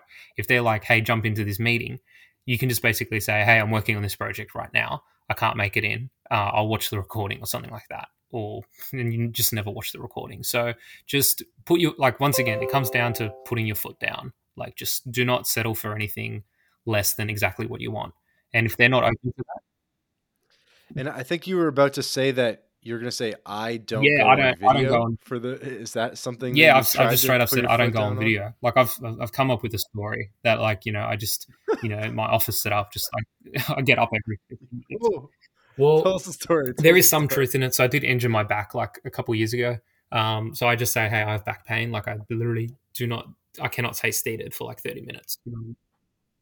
I can't go on video. Well, it's like I have just I, I've straight up said like I will just pace around the room, like when I have meetings or stuff like that. If I'm presenting, then I'll just whenever I present, I'll like have the camera on for five minutes and then just turn it off. Um, I've, I've actually put out in a tweet. It's like when you only have one like 30 minute meeting a week, which usually runs early and ends in 15 to 20 minutes, I'll put the camera on for a bit of fun. But if it's like 20, like nine to five, constantly like client facing, you've always got to have your camera on. You have to wear like a suit or some kind of attire. Like that is not the job you want to work. So just find a job. Uh, and most jobs don't have that many meetings. And if you're constantly meeting with people, uh, you're doing something very wrong. So just honestly, just write that job. If you're working a job and you're having multiple meetings a day, just write that job off as like one you don't want to do. Like you want to be the guy who gets messaged every couple days. And if you ask me what job, like SEO doesn't come to mind for that, but that's what I do and it works for me. So just just find that right find that role and find that company which suits what you're looking for. Some people like meetings, but that's not me because meetings you can Okay. just talk shit. And a lot of times I've just made stuff up completely on the spot and done incredibly well. So I'm good at presenting. I'm good at like public speaking, um, but I just don't like meetings. I just would rather not have that time pressure of when to be on a call, what to say, and what to talk about. So I've kind of built my built my job around that. Definitely makes sense. So, if not SEO, what do you what do you think are some of the other jobs that are most conducive to the NEET lifestyle and working? My advice jobs? would be work opposite. So obviously, being like a McDonald's, like behind the register, obviously isn't the way to go. Uh, anything in like construction or physical labor is also not the way to go. Uh, although that can have its perks, like you, like at least here in Australia, you can get much better pay, like working on a job site than you can um, working in a nine to five. Uh, for me, I think the main thing you should be looking for is once again doing that bit of research. Like for example say you're the this happened with a friend you're the only salesforce guy in the company and they don't know shit about salesforce. So they can say to you hey i need this report sent to me weekly. You can be like sure give me two days and i can figure it out for you. I have to configure this data. And they'll just take your word for it and they'll be like thanks man you've, you've really done me a massive favor here and then you just spend the next two days like shit posting on twitter and you get it done in 15 minutes or you can say to them, "Oh, there's an issue. It's going to take a little bit longer." Like once again, you're in that position where you hold all of the cards. Um, and I don't know shit about Salesforce. I've used it Mhm. before, but I'm definitely not a developer. But it can't.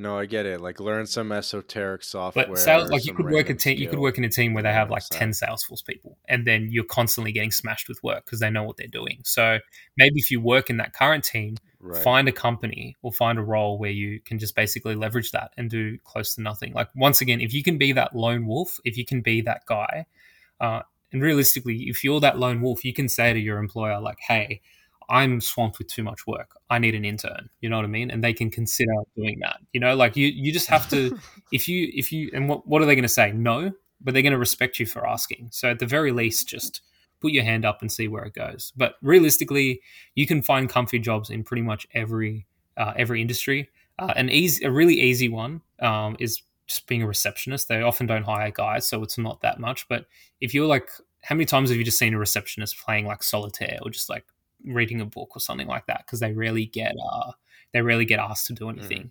So just like find. My advice would be like go to a city and just walk around, like go into office buildings, and they'll just have like a bunch of different like companies, and just look at all of them. Like, what do these companies do? How do they make their money? Um, even like even sometimes like when I take public transport, I'll just hear people being like, "Oh, I hope my job makes me like redundant and fires me and pays me out like a year's salary." Like people are literally like waiting for the opportunity to be let go of their jobs, and they've basically just taken their foot off the gas pedal, and they don't care, and they're not putting in the time and effort. Like that's the job that you want. Uh, I would say aim for lower level jobs, anywhere from like junior to like mid level jobs because when you get to senior that's when like the responsi- Mhm. responsibilities really start stacking and if something goes wrong you're getting like 10 phone calls at like you know 9 p.m on a friday night you know what i mean like you, you just basically uh, never give your employees your phone number by the way but in general like just work a job which has which just hits like no responsibility uh, you know very little like correlation of like work and outcome uh, you basically just have to work backwards and cancel the jobs Mhm. that you don't want um, but that's my my advice there. It's it realistically, I haven't found more than one job like this, so I, am not the most credible source. I think when I have that second one, I'll definitely have a much clearer picture of how you can build out your life. So, where did this disdain for the working man or the disdain for big corporations come from?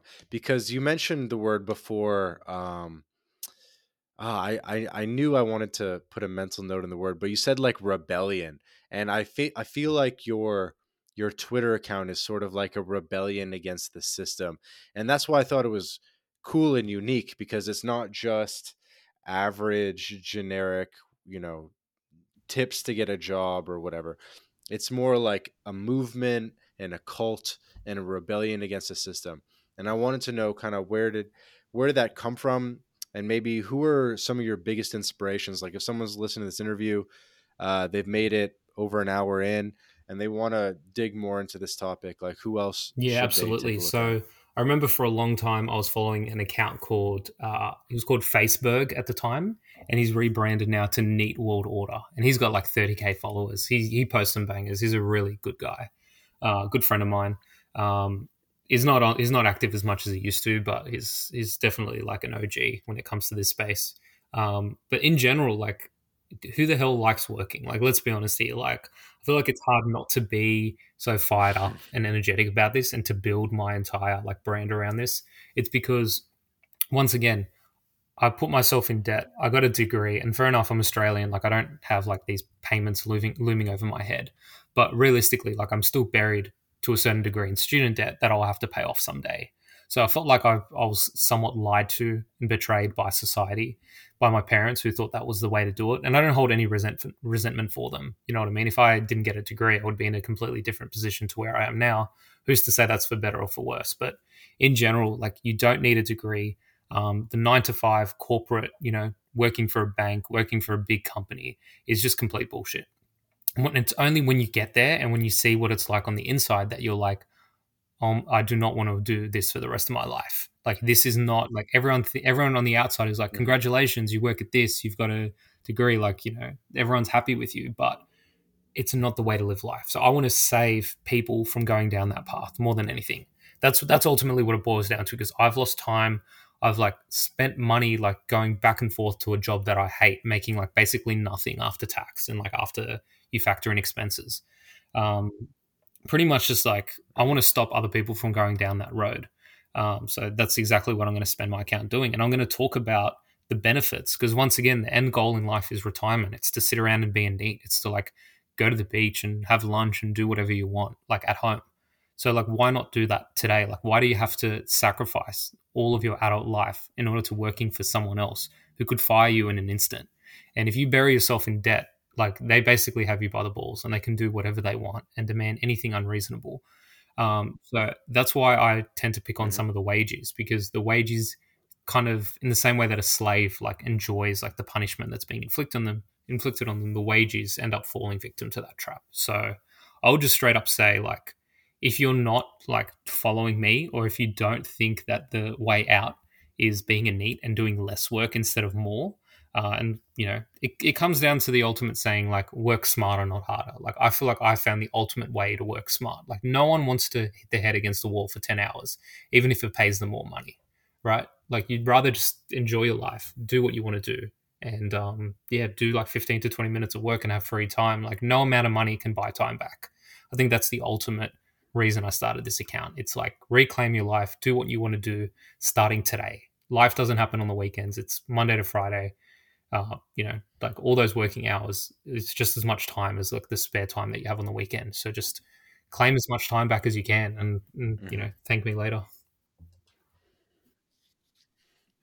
No, I 100% I'm on board with it, man. I, I totally get it. I mean, spend many years, uh, you know, living in Latin America and and doing cool stuff every day of the week, you know, waterfalls, hikes, cool stuff every day, Monday to Friday included. So definitely not waiting for the weekend over here. And that's, that's what, um, that's what I love about yeah. remote work for sure. You know, do some cool during the day. If you really have a little bit more work, get it done, you know, maybe after dinner when uh, things are kind of quiet and, you know, the sun's not shining. So just moving around your schedule yeah, and, and, doing cool stuff. That's the, so I totally get that's that. the best way to do work more than anything. Like I, what I've started doing is just finishing all my work at like 5 p.m. You know what I mean? I'll just pump out the 15 minutes and then I've got the full day to do anything. And right now it's winter here in Australia. The weather kind of sucks, but like when it comes to summer, like I'm going to the beach, I'm doing stuff. I'll have my phone on me in case I do get like a, a message or a random email. But realistically, you shouldn't let your your job interfere with your life. And some people literally build their entire life around their job. It's like I have to live in X city. Or if I live here, then I'm only 15 minutes from work and I can go into the office and I don't lose an hour a day. Like, cool, you're, you're putting yourself in debt. You're paying this like massive rent in order to live in like a shoebox apartment so you can like get to work and live close to the city when you can realistically live anywhere you want at like a much cheaper cost and have full time like full ownership of your time right so for me it's a no brainer like you you need to be having like a NEET mindset where you're looking to do as little work like if like improve your efficiency do as little work as possible and get paid if that means doing your job like incredibly fast go for it if it means like doing your job less also go for it once again it's your life um, i think a lot of people work too hard in their lives and they look back and think I didn't get to do this. I didn't get to do that. I wanted to go here and I was too too afraid to do that. So yeah, basically just live the NEET lifestyle and you'll be much much happier and much more free. The NEET lifestyle. Have you been able to convince any of your in-person buddies like your childhood friends to go down this path? Because I'm sure you got buddies that are making big money in the trades, building houses, doing mining or mm. whatever the hell, right? And have you tried to like convince them, be like, dude, it's not worth it. You got to be, you got to be NEET lifestyling. We we're gonna we're gonna go to Bali. We're gonna no. So basically, none of it's it's funny. I often don't bring up the fact that I have like a kind of job that I've like pretty much don't do any work for because I often get resentment. Um, what I've often found is a few of my friends are like really think things are like tough here in Australia. Like houses are really expensive, cost of living is going up. Um, like our wages haven't really grown. It's pretty much like all Western countries, right? Like it's pretty, it's pretty tough. So I have, yep. and I wrote a tweet about this. I have a friend who's basically like putting in sixty-hour work weeks, absolutely killing his body and his mind just to make like fair enough. He like earns probably double triple what I do a month. But he's absolutely like murdering himself in order to make enough money that he can invest it and like never have to work a job like that again. So a lot of people get caught up in that really kind of toxic mindset. It's like, oh, well, if I just work this a little bit harder for the next six months, then I can shave off like one or two years of retirement. You know what I mean? Or I can invest this money and then by the time I'm 30, I'll have X million dollars and then I can invest that. But you never, once you get to that stage, you want to keep working because you've kind of conditioned yourself to put yourself in so much pain in order to earn money, right? So realistically, I don't see, I think if you fall mm-hmm. into the trap of overworking, you can basically never get out of it. Like you're just constantly conditioned to abusing your body and just like basically building your life around work. Like my friend had basically has two hours of free time a day in between um, like his shift that he works overnight from like 6.30 p.m. to like 6.30 a.m.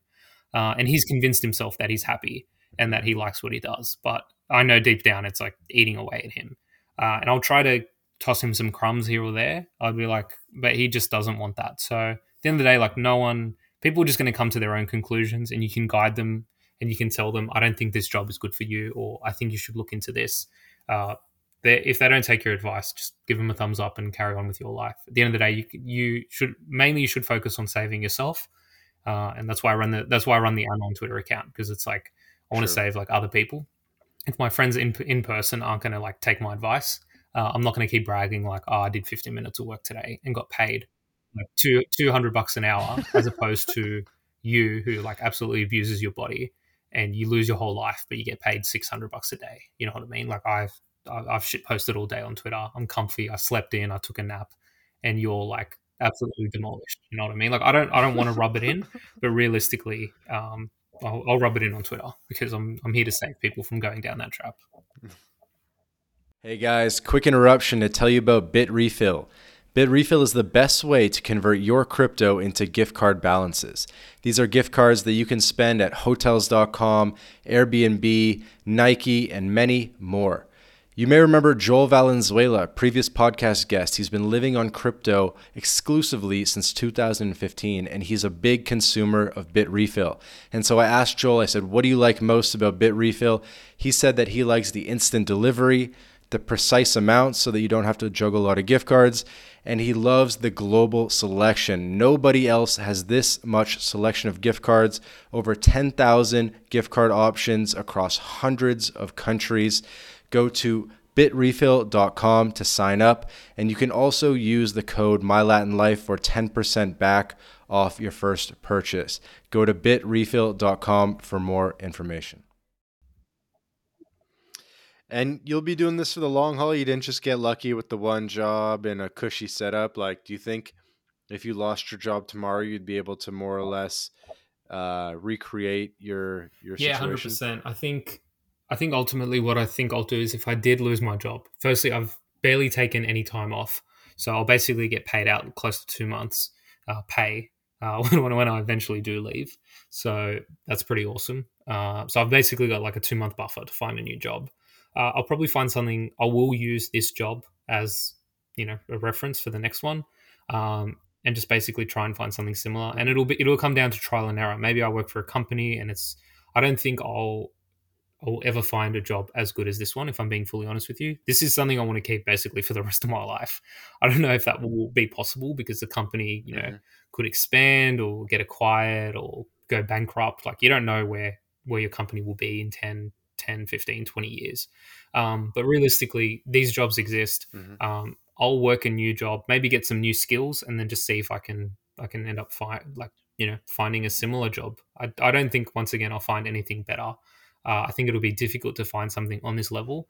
So in the meantime, I'm just enjoying the ride. Um, and by then, anyways, like my investments and the, and the money I've earned from this job is basically just going into investments that will basically set me up financially for the rest of my life. So I'm really not too fussed on on that front. Cool. So you think applying the mindset, you'll be able to find something else. Um, random question that came just came to mind. What if uh you know, you said that you want to be able to keep this job for 5 plus years. Would you like are there any things that you would do to try to keep your job over the long term? Like do you think maybe if you showed up in person every year at Christmas or, you know, maybe twice a year and just checked in and kind of got to know your boss and were like, hey, yeah, I'm a cool, cool guy. I'm just living far away in Perth, so I got to be remote. Yeah, you know, something like whatever it is right? Like, do you think that that would help, or do you think that there's other things that you would do to kind of like yeah, I think like I think actually term? showing up in person like very sparsely. Um, I, I did three times a year, so they flew me out for a company trip, which was really awesome. Um, then they also um, just a couple weeks ago as well in person, like group dinner or something like that, and then Christmas party too.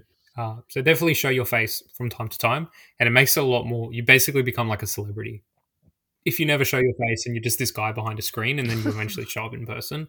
Like it, you can really get a lot of value out of that.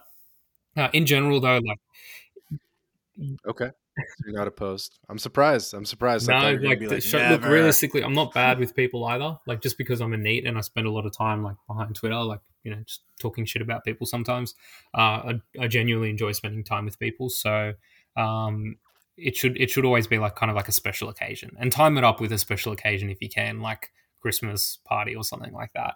But um, it's not required. It's just it, it just does add that little bit of boost, and I've only done it like a couple times, so uh, that's what's worked for me. But I think at the same time too, when companies get rid of you when they don't see like any output coming out of you, right? So if you've kind of outlived your usefulness, they will get rid of you.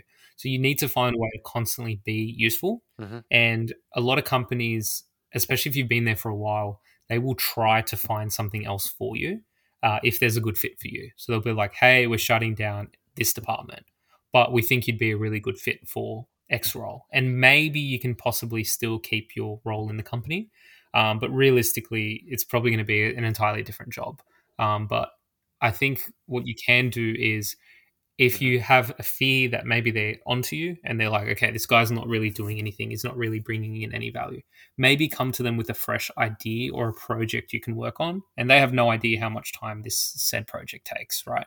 You can be like, oh, this is a massive project. And then you put like an hour in a day, you know what I mean? But you need to come up with something fresh because companies do want you to be an expert in your field, right? So if you come to them with some big idea and you're like, hey, okay, I'm going to stop doing this, but I'm going to start working on this project. Uh, that's basically what I'm doing at this point in time. Like I've been there for a year, I've achieved like decent results, but I am going to try and mix it up a little bit. What I think is really important too is um, never to put 100% on the gas pedal. So this new project, um, it might imp- im- improve the results by like 10 to 20% of what I usually get. And that's a sizable improvement. I could go for a 400% and double the results and everyone would be wowed, but then I would have to consistently maintain that every single month. So I'd rather just go for a more conservative, like 10 to 20% improvement, and then maybe just improve by like 5% a month for the next year or two. Uh, and that will basically build up to where I want to be, right? Um, so that, that's my advice as well. Like never, never give 100%, even when you start a job, like never give 100% of your effort because they're going to expect You, you don't think maybe that first No. month or two to No, I you know, definitely disagree. I think if you if you go in, it's basically like a sprint. Like consider a marathon. Say you're going to work the job for two years. Like you don't want to sprint the first 100 to 200 meters because then they're going to be like, when you slow down, everyone's going to notice and be like, what the hell happened to that guy? Like definitely take it easy. Um, obviously, like whatever. Like don't don't make any mistakes. Don't do anything stupid. But um, definitely don't give your all in the in the first one or two months. Um, just start do work exactly how you want to work.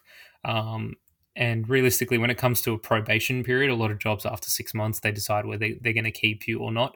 You should right. I was gonna say yeah, yeah, like basically just six months. do yeah. do what you need to do in order to make it to that part, but don't exert yourself too much. Otherwise, you're going to be working like that for the rest of the life lifetime of the job. So, yeah, there's a fine there's a fine balance, and once again, it differs for every job. So, by all means, go ahead and figure that out for yourself. Okay, interesting perspective. Um, yeah, it's interesting. I think. Um, what do you what do you think it is about Neetocracy and the NEET lifestyle and wage maxing and some of the stuff? What do you think is new about it? Like I, I've kind of alluded to it before in this episode, but what do you think is new about these concepts that we haven't seen in the past? What makes it special? or maybe it's just the current flavor of you know concepts that existed uh, decades ago. I'm not sure, but like I feel like there's something here that I haven't that I hadn't seen before in the past. I guess um the reason it's kind of new is because the internet is a lot newer, and like usually NEETs were like limited to like 4chan, other kind of obscure forums. Uh, but for me, I think even with the concept of wage maxing, mm-hmm. jobs, job slacking, job stacking, whatever you know, whichever route you want to go down, uh, I think it there's a big difference because you can work out of the comfort of your own home. Uh, I think that really is like a game changer. You know what I mean? Because that means location independence. That means financial freedom because you're cutting down on costs. It means you can pretty much earn money doing nothing, right? And at the end of the day, that's that's everyone's main goal. But when it comes to like the the NEET kind of Twitter, I think a lot of people on Twitter are trying to push a product. They're trying to push a service. They're trying to push this like grand lifestyle of look at me, I drive a Bugatti, I have a Rolex, uh, I travel the world, I do this. But realistically, less less is more, in my opinion. And I'm like perfectly happy in my current situation. Uh, you know, posting on Twitter, doing what I do. Like for me, money definitely buys you a lot of things, but I'm not one to overtly like show off. You know what I mean? Like I drive a nice car, definitely like got more than enough money to if I lose my job, then I'm fully fine, right? Like for for the foreseeable future. But I think once you have that buffer of financial freedom, that's all that really matters. That's what everyone who's working is trying to go for. They're just trying to break free of like a really shitty job or like, you know, move out and live the life that they want. So I think that's ultimately what it comes down to. It's more of a freedom movement of reclaiming your life basically undoing a lot of the brainwashing and conditioning that you know society subjects you to. And i think it's also kind of tied in a little bit with like the red pill and right wing side of twitter too. Like obviously i make i make my views like quite well known. I do like more more than a fair share of like shit posting. Um, but i think realistically that ties into it too. It's because i am an anonymous frog on the internet. I can say whatever i want. I'm not like on linkedin where i have to pretend that i love my job and that everything is amazing uh, I think a lot of people are waking up to that, and I'm sure people who don't even follow me like still keep tabs on my account because they just find what I have to say interesting. And they're like, you know what, this is not the way to live life. Like, I, I don't enjoy my job. I'm tired of pretending that I do and that I have to maintain this public persona where everything is great when realistically I'm dying inside. Right. So I basically created this account and the whole NEET movement and I've got followers who've added NEET into their names and have basically kind of started going down the same road that I did. But the whole concept is like stop caring, reclaim like ownership of your life. Uh, your job doesn't matter, your own happiness and well being does, and just say and do what you want. You know what I mean? And realistically, that's that's all. I, that's all I really want to inspire with my followers. Like, just stop stop taking bullshit from people. Don't accept anything less than what you believe you're worth, and yeah, just live your life exactly how you want to live it.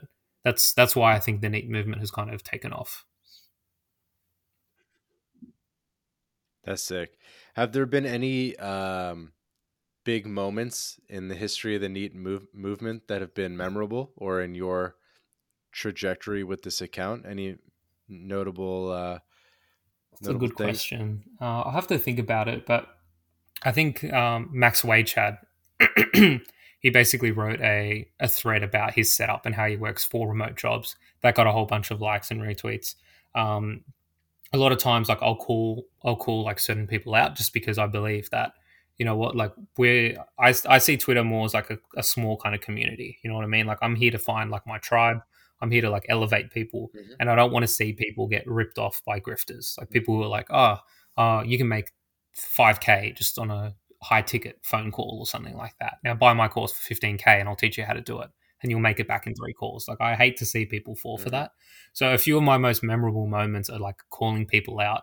Like I called out a guy just yesterday and it's gotten a whole bunch of tweets. I don't even plan to do this. Who basically built up a meme account, which is fully fine. Like by all means, like promo whatever you want, but like has started shilling like OnlyFans content. I'm really against that stuff. Uh, and for me, that's just basically being a sellout, right? So I, I, called him out. It's got a whole bunch of likes. So I do like starting people, like starting fights with people on Twitter too. It can be quite fun. And yeah, with the BowTied guys, you you went for the whole BowTied community, which is kind of like one of the biggest communities in this yeah. uh, corner of Twitter. But and we've had a couple of the guys on. I would love to hear oh, what look, the, the, the, beef, beef is, though. And look, I've even called out Tate uh, I had to delete my tweet because it got reported. But um, yeah, they're both like massive, massive like cult like communities. Like for me, uh, I've always been a firm believer of create your own identity. Uh, I think the reason why I don't like the BowTied is their account, the original Wall Street Playboys were really awesome guys. They wrote really cool ebooks. Their blog was amazing. They had awesome content and then they rebranded or basically sold the account to new guys called Wall Street, uh, sorry, to Bull, BowTied Bulls, who like obviously rebranded, and then they started this whole thing. Uh, banks are zeros, probably nothing. Like they have all these annoying maxims. They've got like their laser eyes in their um in their like PFP because they're Bitcoin. They love their Bitcoin or whatever.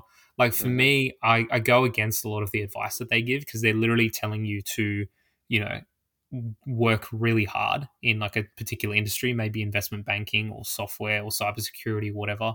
Uh, and I just don't like the cult like following mentality of it, where they're all animals and they all say the same thing over and over again.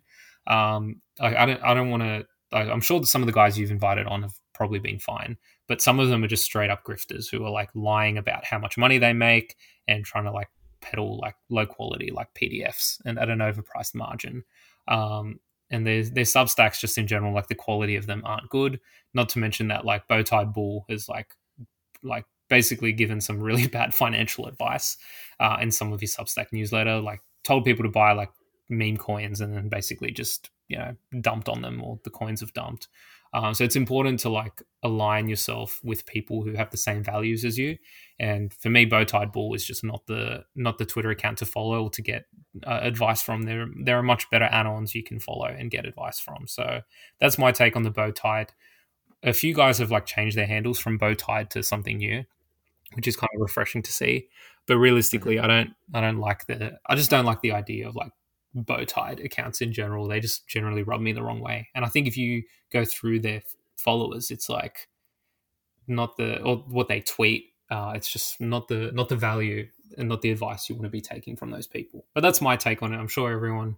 Like, I, I actually do know a few BowTied guys who are okay, and I've just straight up said to them like, change your handle. You know what I mean? Like claim your own identity because it is very much like a, a virus that is spread for the wrong reason too. Because yeah, there's there's some good some good guys in there, but realistically, I think you should build your brand around not not someone else's like what does BowTied even mean? You know what i mean? As opposed to what does a NEET mean? You know like a NEET has a meaning. NEET has like you know mm-hmm. personality behind it. You're the guy on twitter who sits around and shit posts all day but you also know a lot because you're you know you're so esoteric from all the free time that you have. Whereas BowTied is just like kind of feels like something forced that they've tried to put together and for me, it's just not the community that I want to be part of. Or so I'll call them out where I can on their bullshit. so is uh I guess he's not BowTied, but is Wi-Fi was it Wi-Fi money plant? Yeah, he's just a straight up with, or and and and and and you were like you were joking about like oh this guy's Indian and like I, I, I have proof. I'm not, I'm not obviously not uh, don't believe in doxing people, but I basically have proof that that guy is like a massive grifter, has faked his business credentials. And it was kind of funny when him, because he used to be uh, Wi Fi Money Chad or Bowtied Plant or something like that. He's changed his name a whole bunch of times, but uh, he call, he got called out by Tristan Tate uh, by saying that he has like, a, yeah, like an addiction yes, to like prostitutes or something and has faked all of his business credentials. Um, yeah, so like, and the, I no wait, I didn't see Tristan. I saw Andrew. He said something about Andrew, and then Andrew actually responded and was like, "Who are you?" you like, something like that.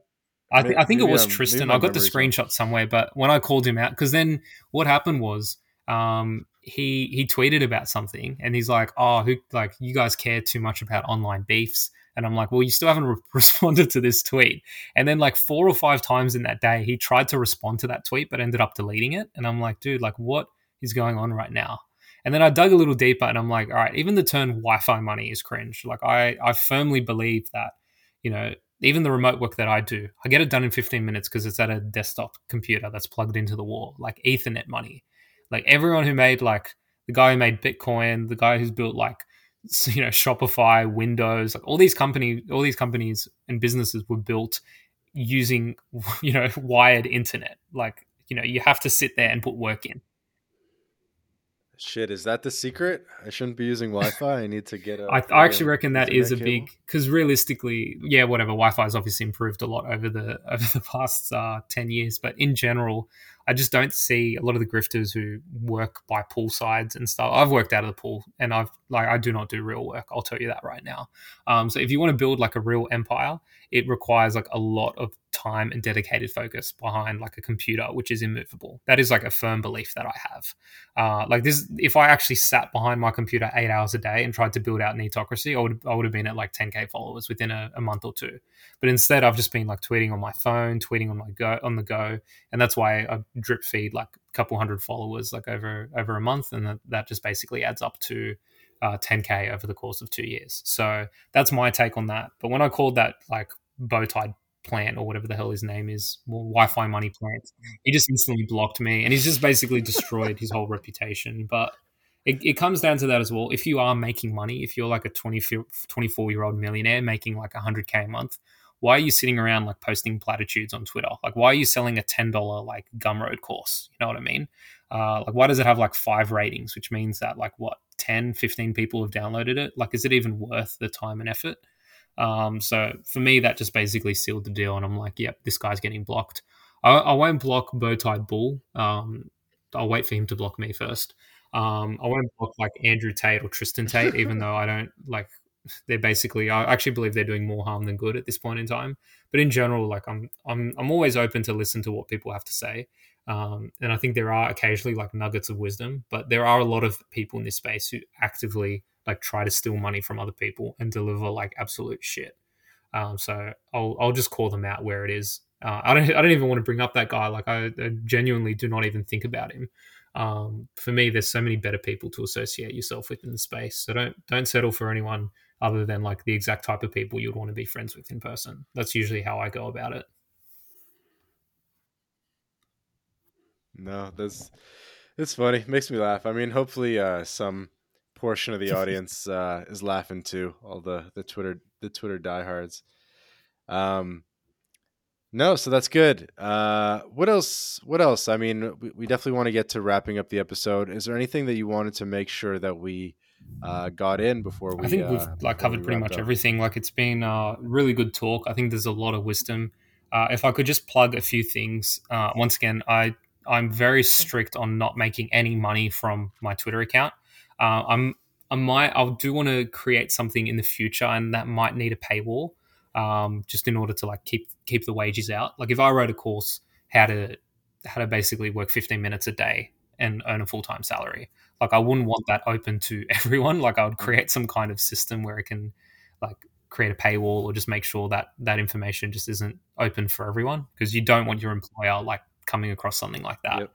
Uh, but in the meantime, um, until I get to that point and whatever the hell that looks like in the future, I've got a Substack where I've written a few articles. Like if you haven't written, if you haven't read those articles, uh, basically talks through my nine to five journey, um, how to like you know gravitate towards a job that is more NEET friendly and lets you work from home.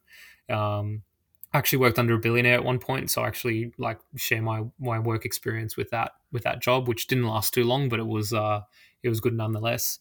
Uh, I've also just you know follow the Twitter. Uh, there's a lot of gems here and there, a lot of shit posts, but obviously a lot of gems. And I've recently started like a Telegram group called NEET Club, where I'm just going to post some long form content like we are we are talking before the podcast, but I basically don't want to pay Elon eight dollars a month for Twitter Blue, so I've set up the Telegram just to post some some longer form content and rants, and obviously lots of memes too, which I want to kind of archive. So uh, Twitter is just going to kind of be like a toilet where it like mm-hmm. flushes every single day, and there's going to be new shit coming out, and some of it's good and some of it's bad. Uh, whereas Telegram, I'm going to try and uh, really curate that and mm-hmm. make that a lot more high value, high impact. Um, so yeah, basically, go follow the go join the Telegram if you want. Um, sure, we can slap a link in here somewhere. But the end of the day, just you know, my main advice is just stop caring. Follow the stop caring bot as well. I'm really shilling a lot of things right now, but I just generally find all of these things really useful, and my followers do too. So yeah, basically just get all of that, get all of that done, and you'll be sweet.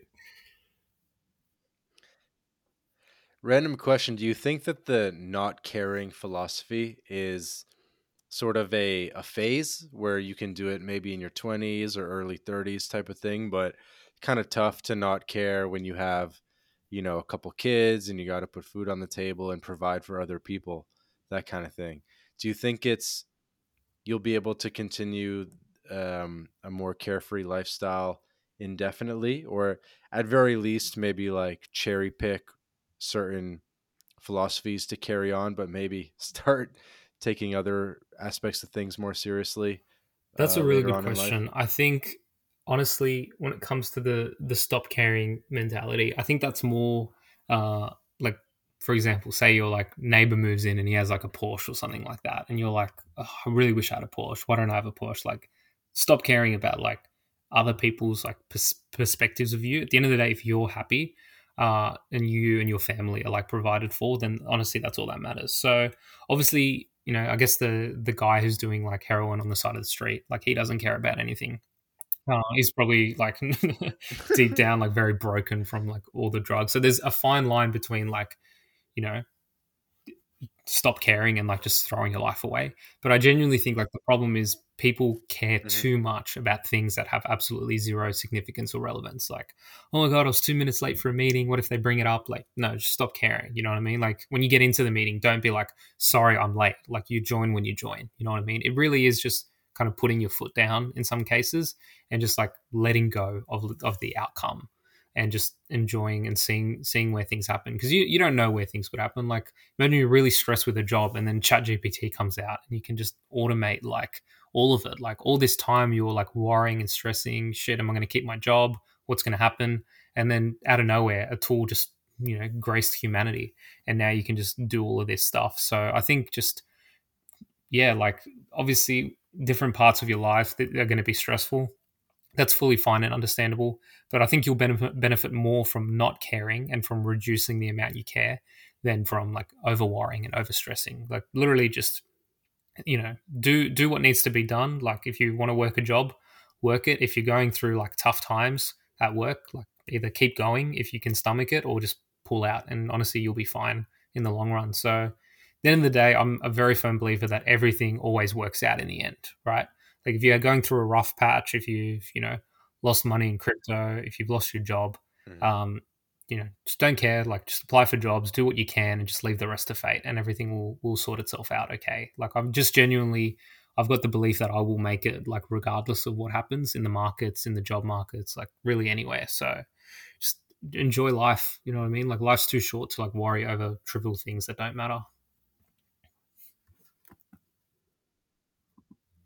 I like it. Words from the wise, Mr. Neetocracy himself. Do you want to shout out, uh, I guess, the Telegram group or anywhere else? yeah, sure thing. So, um, the Twitter handle for the Stop Caring bot is at Stop Caring Pepe. Very easy. Um, I also run or help run a anonymous kind of like confessions page. Yeah, corp professions. Corp professions. Yeah, so that's really awesome. It's just basically yep. anonymous. If you want to rant about how shit your job is, or if you make money sitting around doing nothing, like a few of the people have, um, just give that a follow on Twitter. That's at corp professions, and you can anonymously like submit a confession. Like for me, that's one of the benefits of being a NEET. You can just build shit and see if it takes off. And both of those things have done okay. And then I've got uh, the Telegram, so that's that's uh, slash NEET Club. So if you actually search that in Telegram, it'll come up. And um, I'm just going to basically post some stuff that I do there. Uh, maybe some crypto advice if anyone's interested. But in general, like it's just going to be some some NEET posting that I do in between Twitter and Telegram. So yeah, just basically just stick around and you know, if you follow me on Twitter, like you'll just see a whole bunch of stuff coming out. So yeah. Sweet. Well, Mr. Neetocracy, thank you for joining us. It was a pleasure to share the airways today with uh, an anonymous Blue Frog Twitter account. A meeting of the worlds, the My Latin Life and the NEET Lifestyle. You can find him, guys, by the way. I don't know why I add Mr. There's no Mr., but it's just at Neetocracy. So you guys can find him on Twitter and all the other platforms. Mr. Neetocracy, thank you for, for joining us. This was definitely a, a fun episode and uh, a window into a world, the world of the NEET lifestyle. And Anytime. Thank you so very much for having me. This has been another episode of the My Latin Life podcast. Thanks, everyone, for joining.